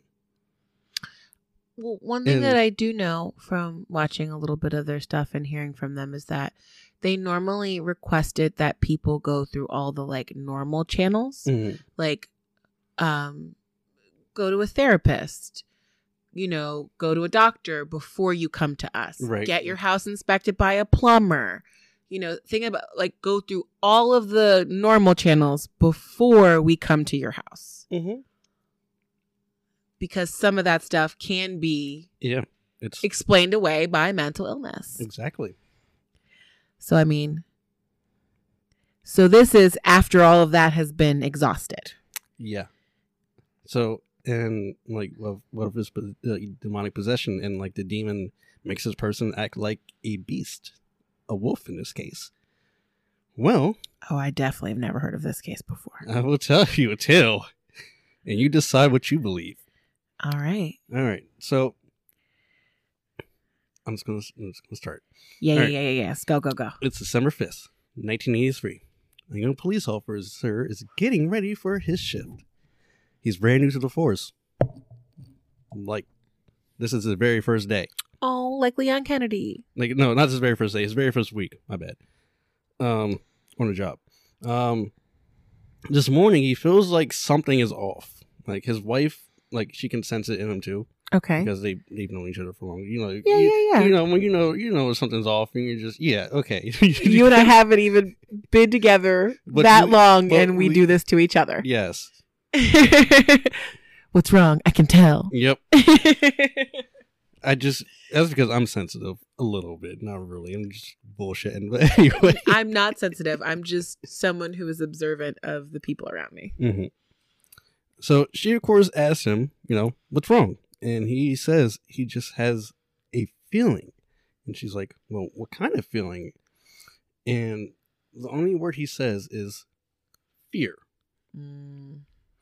Um, but he assures her that, you know, it's just like a feeling. So it's just, it's, it's nothing to worry about, dear. So, it's rough because he's he's entering a job where he's actively seeking out danger. Mm-hmm. Also, side note, if you want to know a really interesting book from a cop who dealt with exorcisms, I have that on my phone. Oh, and it's know? a really interesting book. ooh. It's very creepy and he's somebody who started out as like a non-believer and he just started seeing things when he was a cop in New York that he realized were definitely more than normal, like more than drugs and more than mental illness. Oh, And he ended up getting involved in exorcisms and stuff. It's a really cool book. that's pretty awesome. I could I'll, look it up Okay, and tell you at the end. Okay. But yeah, so I mean, it's his first week. He's entering a career where people can shoot at you. Mhm. Fear is not unreasonable. This is true. Um, so he has to work. Um, later that evening, a man named Bill Ramsey is on his way back to the back to the the taxi company he works for. Um, he suddenly feels like a sharp pain in his chest, and he automatically he just pulls over like to try to calm himself down. Um, he tries to compose himself, you know, but it just keeps getting worse. Like his breathing is now ragged and he's covered in cold sweat and he thinks he's going to die. Oh gosh. So he puts his car in the drive and he heads to the nearest ER. When he arrives in the parking lot, the pain just gets worse.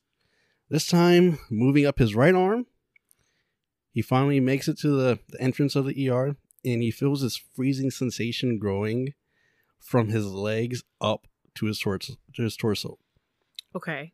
Um, the nurses see him and they're visibly worried. They get him on a stretcher and or gurney, and they try to get him, you know, to a room. They're asking there, you know, along the way, they're asking if he's feeling okay now, if he's feeling any better. Um, he says, "I guess so." And when he starts to feel a rump, what is the face you're making? I guess so. That is not what you should be asking a patient. You're supposed to be asking, Well, he's what is your pain level? Is it the sad face or is it the happy face? Oh, so sorry, is it the angry face or is it the happy face? Where are you on the scale of pain? That's what they asked me when I went to the ER. Oh, I did forget to mention all this is happening in London, by the way. Oh, Uh, yeah, I forgot to write it down. And I also whoops. Forgot That's to all right. remind myself to mention it. But yeah, That's okay. so I'm happening in London. okay, maybe in England they don't have the little happy face scale like we have in the United States. I'll allow it. oh my goodness. But yeah, he says he guessed so, and then he feels a rumbling in his stomach, like gas or you know whatever. Horribleness. Yeah, Correct. and soon it starts to travel up his body, and the whole time he could feel it just getting stronger and stronger. Um, I feel terrible listening to this. What is going on? just wait, just wait. So it finally makes it to his mouth, and it comes out as a mighty roar, like a roar. Yeah, yeah, yeah. Like those demon roars you see on the TV shows. or a growl. Yes. Um. So the nurses they're shaking, like they stumble back just a little bit, and the feeling comes back into his stomach, like the rumbling. And when the roar comes out this time, he can feel his hands like they starts to, to curl into like claws or paws. Um, So And what he- does this have to do with the cop? and he even swipes at a nurse. So like they eventually get him like sort of settled down. As soon as he's like laid back down um on the gurney. Um sorry, pages. It's okay. He sits up and he bites one of the nurse's arms. Yeah. Oh no. He it's like really bad. Like her arm is like soaked in blood now. oh my god. So he was like locked onto her like a wild animal. Um so the other nurse runs off for help. Now our cop friend from earlier enters the scene. Apparently his shift was at the hospital. oh no. he can hear the nurses screaming and an animal growling. Okay. But when he gets closer, he can see a crazed man cornering the nur- two nurses, you know, and like standing over them. Um, so the cop and an intern who I guess that had just shown up, uh, they make up a plan to strap the man down to the gurney. Um, they of course struggle with him. Um, Bill tries to bite the cop, Of and course. yep, they finally get him strapped down. Now the cop would go on to say that all he could think of when he saw the man was that he looked like a wolf. Okay. Yeah. Now, let's go back in time a little bit. Hmm. Okay. That was a great story, right? This is terrible. Don't like it. Bill was nine years old here. He was a boy with Okay. a with a very im- active imagination, like any other child, of course. At Okay. nine years old. Um, one day, one day he's coming home from the movies. Um, he plans on playing pretend a little bit in his backyard when he feels this coldness take over his body. He describes it as like if you walked into like a meat locker after like being outside in, the- in the hot sun Okay. Okay. and like just hits his body. Um, Gotcha. Oh, and guess what accompanies this coldness? gets a foul stench. Oh, of course, of course. Ugh. So okay. so it, like he he later describes it as um he said later on in his life he he smelt uh septic tank back up or like sword, the sword back up Ew. and oh, we talked about that though last Yeah. time about feces being the thing. Mhm. I always thought it was the fart smell. I mean What's that? Sulfur. Sulfur. You know, fart smell. But you you said it's it's sulfur in the, the feces. you know too. you said excrement Yeah. and pee, Yeah. and you would find pee in your house. that's so fa- that's like that's so I mean, it's not just pee. disrespectful, demons. It's ex, ex, excrement, so it's all that stuff. I'm just saying, it's so disrespectful, demons. Really? Oh goodness. So yeah, he he gets that foul stench. Uh, that he's he said that later on in life when he smelled a sore back up, that's the same smell he smelled when this happened to him. Um, he could tell something was different about him now. Like as soon as that coldness came on him. There we go. But actually, the feeling and the smell go away for a little bit. Um, later at night, Bill is still outside. It's nighttime. It's dark outside. hmm The stars are up, out. Okay. I mean, he's not playing at all. He's just standing there, staring at the stars. Okay. Um, and he can feel the coldness like rising up inside of him again. Okay. and he can also see like visions, like visions of a wolf just flash in his eye, in, And in this his is mind. a baby. He's a child. He's nine, but yeah, Now I have more things to worry about if my child presents weird things. it's if your kid burns stuff, if they hurt animals, if they wet the bed, if they begin thinking they're a wolf. what other things do I have to worry about might prove my child is nuts? Everything. This is horrible. Maybe I should just not do that. Oh goodness. Oh, so he hears his mom calling his name from the inside, and he starts getting, like getting irritated by her voice. Okay. Um, so he turns to go in when he trips over a fence post. Now he's pissed because like I, I'm irritated by all my mom's voice. Now I'm going in to see what the hell she wants. Now I just fucking tripped over his fence post. Oh hell no! Now I'm mad. So Okay. yeah. So what he does is a very rational thing for a nine year old, I think. So he rips the, pen- the fence post out of the ground and starts swinging it around. He shouldn't have been able to do that. at He's nine years nine. old? Those are normally like buried deeply into the ground. Yes. He ripped out a deeply dug fence post from Oh. the ground. Oh no.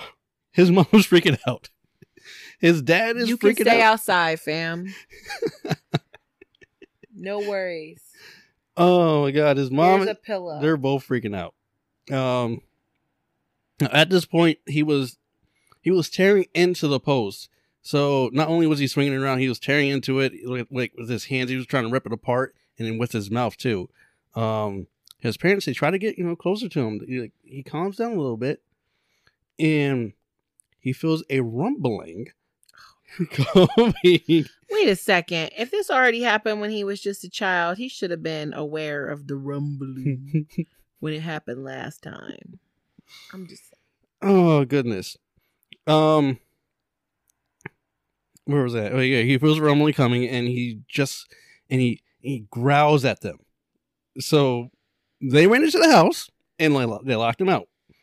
Um, I think later on that later on, he completely calms down, and the parents are like, I don't know if I want to let him in. uh, but they eventually let him in. They hug it out, um, and nothing after that uh happened until he was until his trip to the ER.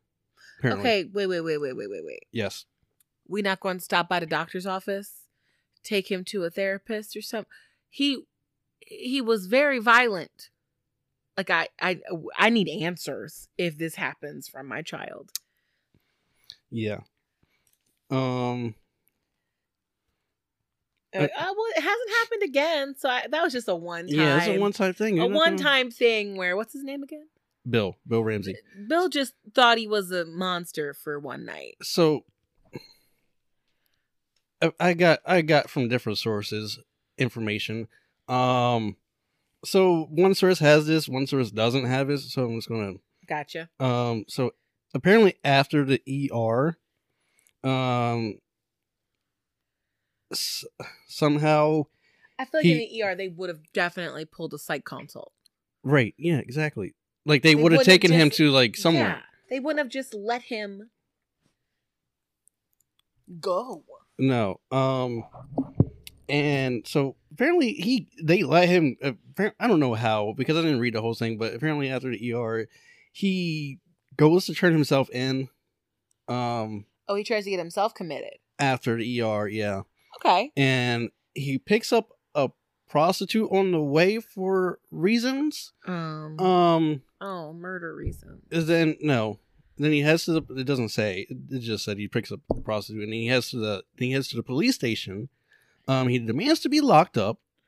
He wolves out and he takes out a, it takes about 6 people this time to restrain him. So either way either way Okay, here's my thing, Yes. and this really infuriates me. When the person who is freaking out is a white guy, oh cops will do everything in their power to subdue him without a gunshot. this man killed his grandfather and cut off his ears and was like, "Look at these ears." Oh, that's right, yeah. and they were like, "We gonna tase it." It took four cops to tase him and put him on the ground and cuff him. oh my god. He murdered a man. At least here in this situation, this guy hasn't hurt anybody yet. Not yet. He's just being a weirdo. Yeah. Like, don't shoot the weirdo. But like for real, in my story, the man murdered somebody, and y'all, we had to take him down. You shoot everybody else. Yeah. Yeah. They sure as fuck do.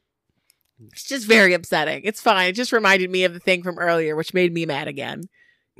What are you gonna do? Who knows? We got Stockholm syndrome from America. The fuck we do? I'm about to get the fuck out of here. Anyway, I'm leaving. I'll go with you you, honey. here? I'll go with you, baby. All right. Well, I guess yeah. I no. I see the door open. I'm out. We talking about? That kid. someone kidnaps me and leave the door open. I'm not gonna stay there. oh yeah, yeah. I know. I see what you mean.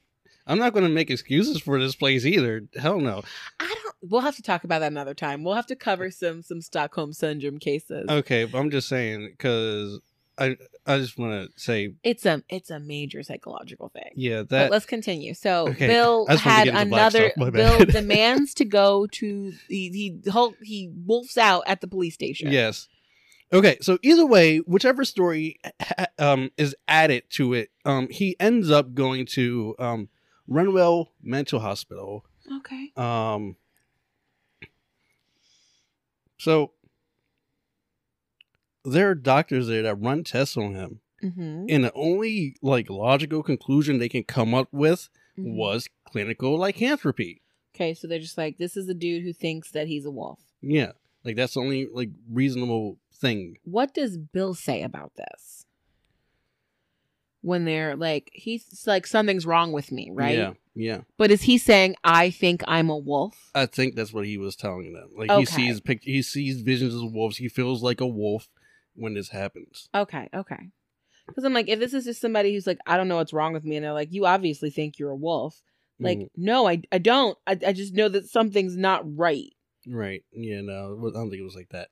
Um, so the media dubbed him the werewolf of Southend.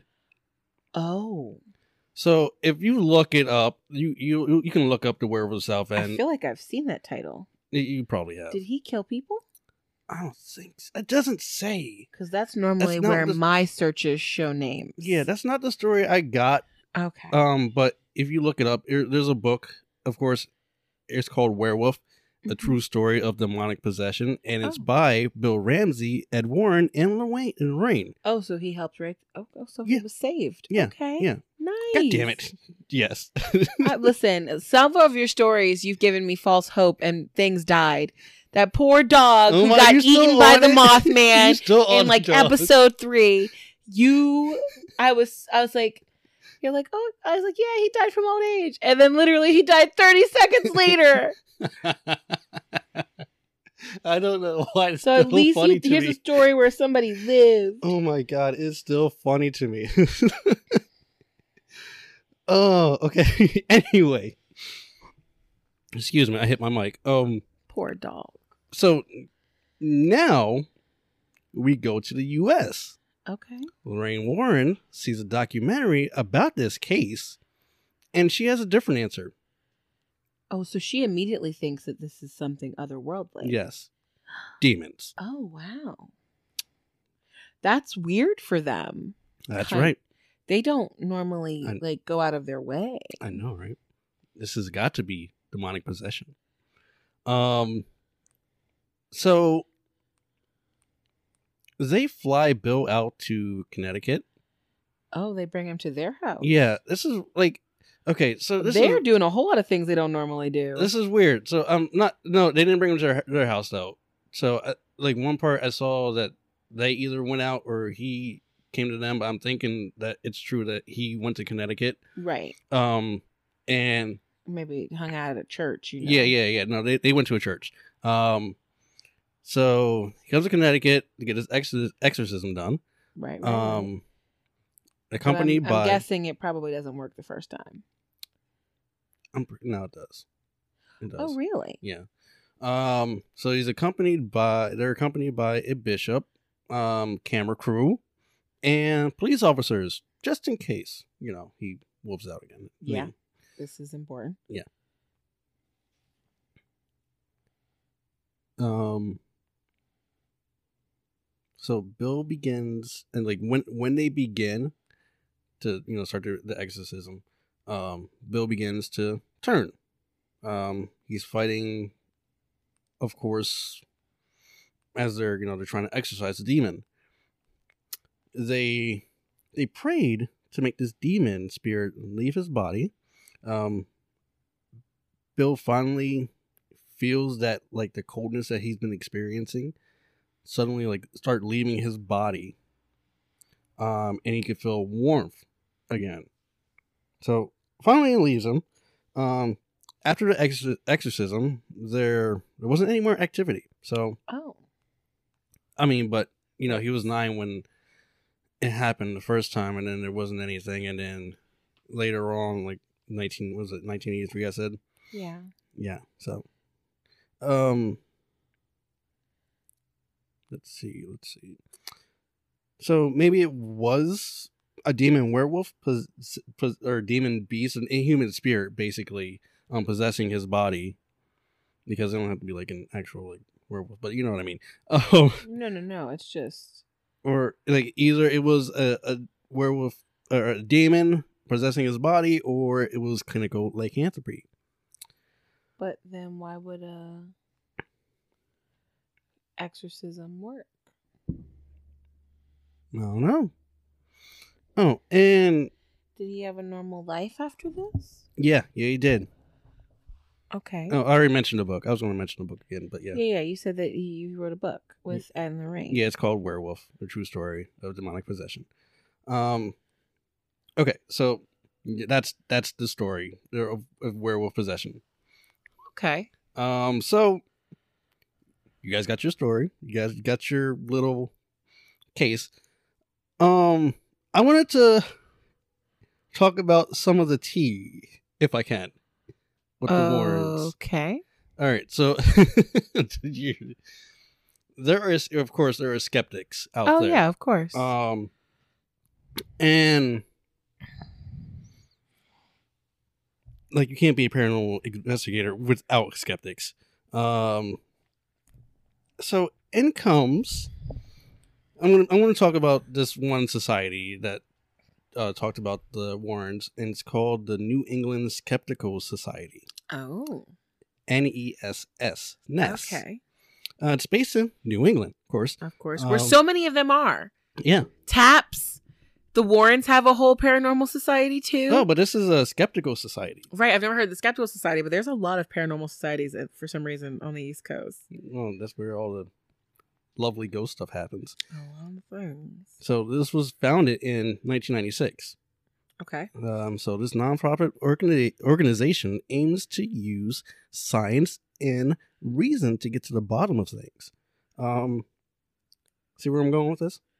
Uh huh. Okay. so what's their reasoning? What's they what do they think is the So- werewolf? well, okay. Well, they weren't talking about the werewolf case in this point. This is just them doing an investigation into the Warrens. Oh, okay. Um, um.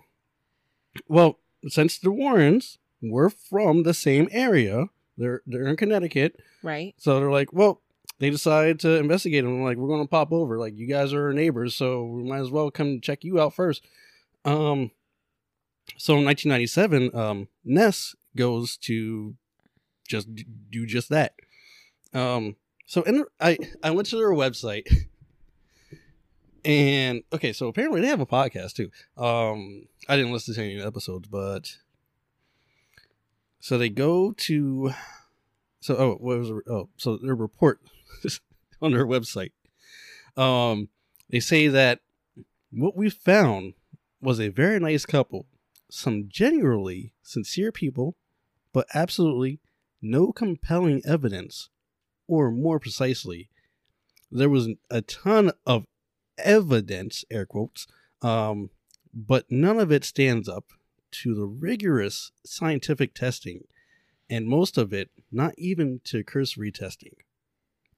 So they're saying their evidence that they were giving that they're given from the Warrens wasn't really evidence. I mean, this is the issue with the whole skeptical concept, right? You want evidence, you want scientific evidence. Well, like, legitimately, before we had a telescope, people were struggling to understand the concept of other planets or things of that nature. So maybe the evidence you're looking for, we can't get it because we don't have the scientific items to to gain that evidence. Hmm. That's a very good Like observation. thousands of years ago, they wouldn't have believed that we have these tiny little phones where you're probably listening to this podcast. Probably not. Um but um so before their visit to the Warrens, they were told that you know the Warrens had scientific evidence that they have proved pictures and stuff like that. Yeah, but the War- like, like even pictures from like way back, like when they like the seventies or the sixties. yes, but they were told that they were scientific evidence. I feel like that's a, that's evidence. Listen, it's fine. I just happen to love the Warrens. I know. I'm sorry. It's, I know you're No, it's not that. It's just like so frustrating because Mm. like, ev- this is evidence. Apparently not good enough for y'all. Okay, fine. I mean, okay, like we're not like we're not getting into this. Um, Well, you're So- not one of those people. I'm just saying. skeptics. I mean, I mean, I can see their their reasoning and their logic behind things. Well, it's the same people who are like, I believe in God, and they're like, there's no proof. Yes, there's no proof. What do you want me to do? Yeah, there's no proof. Have no beliefs? I mean, I don't. So do what you want. Uh anyway, yeah, like they said, like I said, they said they had evidence that proved the existence of ghosts. So, so Ness was like, "Oh, word! All right, we're here for that shit. Let's go." So, um, I'm just gonna say that I read their report on their website, like I said. Mm-hmm. Um, I'm just going to say that it came off as. Mm, I don't. I don't know how to like. I like when I wrote this. I didn't know how to explain it. Just But- explain it. I wouldn't say it. It came off like, um, God, like what's the what's that word? Like,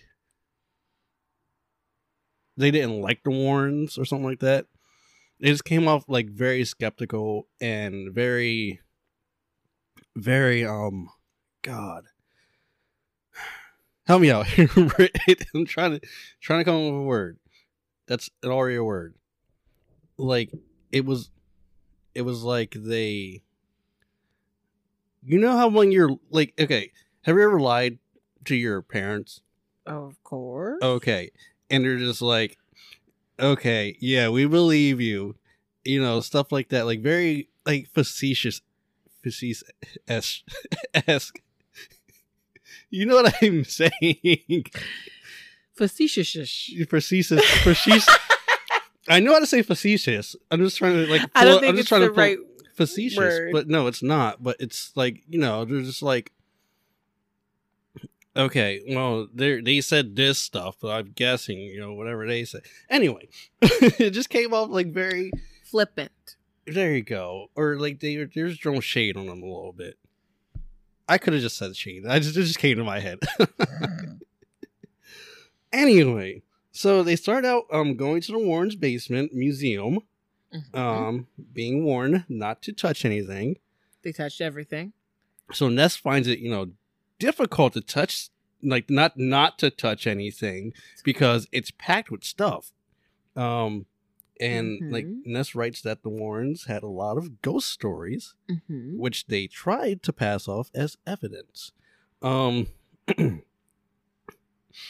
they were shown some physical evidence that you know that they they they could they uh, God stuttering. Well, the only reason why I said they they use pictures and like audio and stuff is because that's how they were able to get like approval from the church. right to do exorcisms. Yeah. like so Yeah. like they had to prove something to the absolutely diocese. the church isn't going to just they didn't just say like, "Oh, anything. sure, yeah, we'll totally send a priest out." Like they definitely didn't just do that. Exactly, exactly. So, So the church had be- to have believed this as well.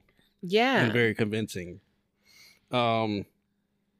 So yeah, they they showed them um pictures, of course, and and you know they take them and they do studies on the pictures that you know the Warrens would show them. Um, you know, some of the pictures could be like explained away by like a light refraction or something like that. Um. There was right. also, Orbs are always dust. yeah, yeah, exactly. Um now there was a video that they showed Ness. Um it was of I guess one of their researchers that they had with I mean, them. it's the same way that when you show me like you like Facebook pictures that are like, "Look, here's a ghost picture," and I'm like, "That's not a ghost picture. it's too good to be a done- ghost picture." Oh, I did that earlier. I did show you a picture like that. I was like, I know it's fake, but I was like, "That's just too good to be a ghost picture." Ghosts are always very blurry. yeah. Something about trying to, you know, make it through the the, Yeah. the veil makes them extra blurry. Exactly. Something with the veil. It's the veil, of course. Obviously. Um, but anyway, so the Warrens, uh, what what Ed he he told them that he had a video of, I think an exorcism or something like that, and Mhm. you know, I think he he he was like, I don't even want to watch it, and like, and they're like, well, can you let us watch it? And he was like, no, no, no, no, no. Like he was very like some of his stuff he was just very secretive with. He wouldn't let them look at and he wouldn't let them take to research it either. So that What was a little you? Hmm? Here, take all my shit and run your test Well- on it, and and run it through filters and other. Oh, you think they're gonna mess it up? Yeah, especially like stuff that was done on analog. hmm That's true. You had to be you had Yeah, we're talking about analog systems, not like, oh, I'll give you a copy of this video I took on my iPhone. Yeah. Uh, That that's not how that worked back then. So like sometimes like essentially using a VHS tape repeatedly degraded it. Watching it over and over actually caused it to degrade over time. Yeah, this is true. Um but he did show them a video. Mhm. Um it was of one of his his crew okay. that it, mysteriously like in one second he was there in the next Mhm. second he was gone Oh, that's creepy. so like he dematerializes in front of the camera so and they're like okay can we take this one to like you know do it like look at it closely and he's like yeah sure go ahead so what they found out is that it was a a malfunction in the camera Okay. so apparently it turned off and it turned back on like as that guy was like walking by or something like that, and like when it turned back on, he was gone. So it turns off Which turn- is still weird though. the camera. I mean, it's true. Sorry, I went to college for photography. I know a lot about old cameras. I'm getting all the I'm getting all the angry vibes from Brittany right now. It's not. It's not. What you're getting is like the my response to the skeptics, and more than likely the skeptics' response to me. We have the same energy, Yes. back and forth with each other. That's why I don't really engage in conversation. Like when people are like, "This is fake," I'm like, "Fine, whatever." yeah. She's just I I just feel like the defensiveness coming from Oh, I'm you. mad defensive. I know. I'm defensive oh. about Ed and Lorraine. Mm-mm. I love them. Which is fine. You can. Oh my goodness. They're my favorite ghost people. Also, that one cop about that book I'm going to tell you about later. Mhm. Um. So the president, uh, his name's Steven Novella, and I guess one of the other founders, um, Perry DeAngelis, um, they write that even though Ed talks about having evidence or scientific evidence, he doesn't even do basic scientific research into his claims of um like he doesn't you know what I mean? So he doesn't what your eyebrows. He he he, just doesn't he he doesn't even think about like it could not be a possession or it could not be a demon or it could not be a ghost or something like he just like what they what they felt what they felt was that he just jumped straight to ghosts. Right, except he doesn't. When people come to them, you have to have exhausted all other options before he will even begin to bring in people and do a ghost investigation. Also, what am I supposed to do? Like, literally, I look, I see a ghost. Like, what? How am I supposed to prove this to you? Oh my god. I don't Could you how could you describe it to somebody who had never heard of that before? So listen, I know we're in the same room right now. Behind you, there is somebody. You can't see them, but I can see them. The person's like, "Well, take a picture." Here's a picture. Nobody's behind you, but I can see that somebody. Like there's no way to explain this logically that makes like pure logical sense. You're you're acting on faith which is super upsetting for some people. right. I'm cool with the concept of there's a bunch of stuff out there in the world that I don't understand. I'm probably never going to understand it, and I'm okay with that. I find people who need to have all those answers very frustrating because Yeah. it's it's impossible to explain all of human understanding or everything that exists in all of the galaxies. Mhm. Like there's stuff we didn't know about space. There's stuff we still won't know about space. true. There's this one Not in our um, lifetime. what is Neil deGrasse? Oh, there's this one astrophysicist. He's a Japanese guy, and he he does this speech where he talks about the concept of impossible. And he said that there's absolutely nothing that is impossible. Enough time just haven't hasn't passed yet. It's a really lovely speech. You can find his TED talk somewhere on YouTube probably Okay. but that like things that like we before we had um penicillin the concept of fighting infection was impossible Mm-hmm. you just you got an infection and your ass was dead You died. yeah and so then all of a sudden we found the the science and the technology for things so like i am a very logical person but i am also a person who works on i guess feelings too Mhm. so like I really liked that idea behind that of maybe I won't know about this thing in my lifetime. Maybe I won't experience this understanding in my lifetime, but it's thoroughly plausible that a thousand, two thousand, five thousand years from now, we will have some of the answers we are looking for. I believe you're right. That's just how I feel. Yeah. Um. Okay. I gotta find him now. He has this really good speech. I'm gonna read to you part of their report. I'm sorry, I gotta do it because it just like it just explains like wh- what they meant about like him not having like scientific research. okay, so this is about um eyewitness testimonies. Mhm. Um, So, vastly outnumbering the Warrens' low grade physical evidence is their copious anecdotal evidence.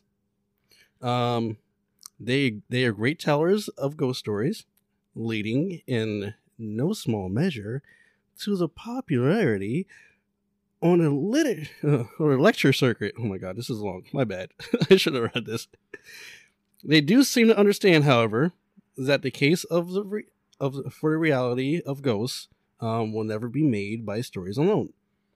In this respect, however, the Warrens are typically of the majority of people who are compelled by a gripping story and and, and lack a deep understanding of how flimsy and unreliable human memory and perception really is. Good skeptics, like good scientists, strive to increase their awareness of such weaknesses so that they can be controlled for in the quest of knowledge, of course. Um, Ed and his ilk, on the other hand, are continuously seeking seeking the reliable witness, but even pilots, firefighters, police chiefs, and physicians, however, are just people. Their gray matter is is the same as everyone else's. Um, in short, memory is fallible. This is due to the fact that all of our, pre- our perceptions are filtered through our own unique oh, polygot, poly, Polyglot? polyglot. Is that what it is? It says po- yeah, poly G L O T. Yeah, polyglot. Polyglots are people who speak multiple languages. Oh. Oh. That- like a I- lot of languages. That's a new vocabulary word I did not know about. Anyway, so. Wait, let me double check. um, of prejudices, preconceptions, misconceptions, insecurities, and physical fa- frailties. Um, the mind can do, dilute, dilute, mix up, and even manufacture memories, and we have no way to determine which er, which is which without external verification. There is no way to dis- distinguish a delusion from a hallucination, from a vivid dream, from a genuine experience. So. Mm. later on they mention in here that okay so they said we, That's such an interesting thing to say, though, because he doesn't feel like an hallucination or a vivid dream is a valid experience. I think they are experiences. They're just experiences that they can't share with someone else. So if we are both sitting in the room and I have a hallucination, Mhm. it's valid to me. yeah I'm experiencing it. You just can't share it with me. So they feel like unless they can share the exact experience that maybe Lorraine Warren is having, that her experience cannot be valid. they're scientists so yes this is how they feel Also, the person I was talking about with the theory of impossible, his name is Michio Kaku. He's a theoretical physicist. I had him confused with Neil deGrasse Tyson's title of astro astrophysicist. There's Okay. lots of different phy- physicists. okay I do not begin to even know anything about that aspect of science. But it's interesting because I find a lot of scientists very interesting and I listen to them. People talked about, people always ask, like, what kind of podcast I listen to. Mhm. I listen to theoretical physicists and uh, astrophysicists. you should see her face she's so I am excited super interested in in things like this. um, oh my that so no that this explains some things to me, like um what they were saying, uh, like the- I- so you're, you're I picking up- think, well, let's see. I think they fail to understand the purpose of what Ed and Lorraine were doing. It was not to to spread understanding to the world or explain ghosts and demons. Um, sure, they wrote a couple of books. They were mainly for entertainment, if we're really honest. They were Mhm. trying to make money. Um, I think when they were just working, like with that guy Bill, Mhm. they were just trying to help him. They don't necessarily need the endorsement of the rest of the world or its acceptance. And I'm sure the both of them knew that they weren't going to be accepted or treated with much respect, honestly. right yeah Um, whenever you say that you see things that other people don't see, Oh, people don't really take you at your word. You know, but yeah, I, I it's interesting. They're like, yeah, you just go off of anecdotal evidence. I'm like, also, you're saying, hey, they don't, you can't be you can't rely on human memory, which they're absolutely right, which is why eyewitness testimony is bullshit. Mhm. But that's why they had recording devices there. That's why they had cameras. That's why they wrote things down in books. Like they were trying to secure these things for memory usage because they knew that by the time Lorraine was 80 years old, she wasn't going to remember what happened in Amityville, New York. Right. Yeah. You know? So, like, they were attempting to do that with the limited resources they had. I mean, 2021, we have like things that detect seismic stuff. I mean, look at the stuff they use on ghost TV shows now. They didn't have that in the 50s and 60s. You know, they were very limited with the things they could use to get that evidence that these people want. I would love to see what they think of some of the, the things that Zach Bagans uses on his TV show. oh my god. He is always bringing in a new device that somebody created to try and figure out where ghosts are. Or this reads these waves, and this reads this sort of, and this is listening to these kind of sound. wa- I just would love to know what they think about that. Because this is, Zach Bagans is trying to give them what they want Yeah. real, raw data. Yes. Um. Okay. You're. Yes. I mean, look, your argument is valid. No, no, no. I'm just, I, I'm, I don't think I will listen to their podcast or read more of their stuff, but I, part of me is also very interested to know what they think. Unfortunately, with that TV show, it's curated for massive entertainment, Right. not necessarily for what they want. But like, I'm sure there's other like ghost hunters out there who are using that kind of stuff and they're not do- making TV shows. They're just hunting for their own, you know, edification. hmm I wonder what they think of those people and what those people are doing and bringing into the world. I didn't read all of it. I That's didn't read okay. all their other stuff. Um. All right. There's another part to this. Oh gosh. Okay. There's still more. So they bring in uh, sleep stuff, right? Um. Like a sleep study or Okay. So there was a case. Uh, a guy named Jack Smurl. Um, he's investigated by the Warrens. Mhm. Um, who relate to tell of awakening in the early morning, being paralyzed, um, sensing an entity in the room, being overcome with terror. Maybe oh, like sleep a paralysis stuff. There you go. Um, then being R-word by a ghost. Oh, um, succubus, incubi, aren't this what they call them? Yeah. Ghosts that um Well, have relations with people. Demons. Yes. Yeah, incubus or succubus. Um. So apparently, there is a well-described neurological phenomenon known as hypnagogia. Oh, is that what the the technical term for sleep paralysis is? I think I'm No, not sure. because I know that like a So, lot of I think- people I I, know have is. discussed. They literally call it their sleep paralysis demon. Yeah. like that That's- that you freaking see that you see things in your brain essentially your brain is still dreaming but your body is trying to wake up Mhm. so i mean that's a real thing and that's and i feel like you So, want to it- check that before you check everything else Yeah, I think that's what it was, like sleep paralysis. Mhm. Um, so what they say is that we offered this info to Ed as a possible alternate, you know, explanation besides being like, you know, uh, held down by a ghost. Um, he seemed intrigued, but he continued. He continued confidently. What about the pressure on the victim's chest when the entity was trying to get into them? Well, we were sorry to tell Ed that pressure on the chest and shortness of breath is also a well described aspect of hypnagogia. Hypno, hypno, yeah hypno hypno yeah okay that is sleep paralysis Yeah. it's the same thing yeah. And then you know what Ed says after you know they tell him this? Oh,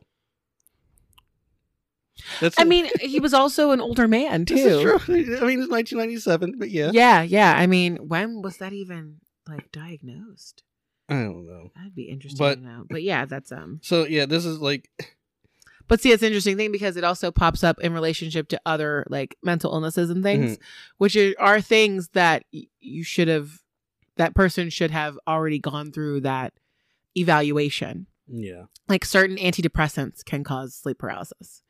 So if that person is on that, like we have a clear connection, like maybe you just need to be taken off this drug and put on a different one that's not half waking you up exactly. when like halfway through the night. Mhm. So, I mean, that's Yeah. And no they- one's foul. No, no one's infallible. You know. No, absolutely. And they and they even mention it, and they're like, yeah, like we don't expect people to be well versed in like sleep paralysis, No. and but we, I only know about it because this is something that's discussed in the paranormal community.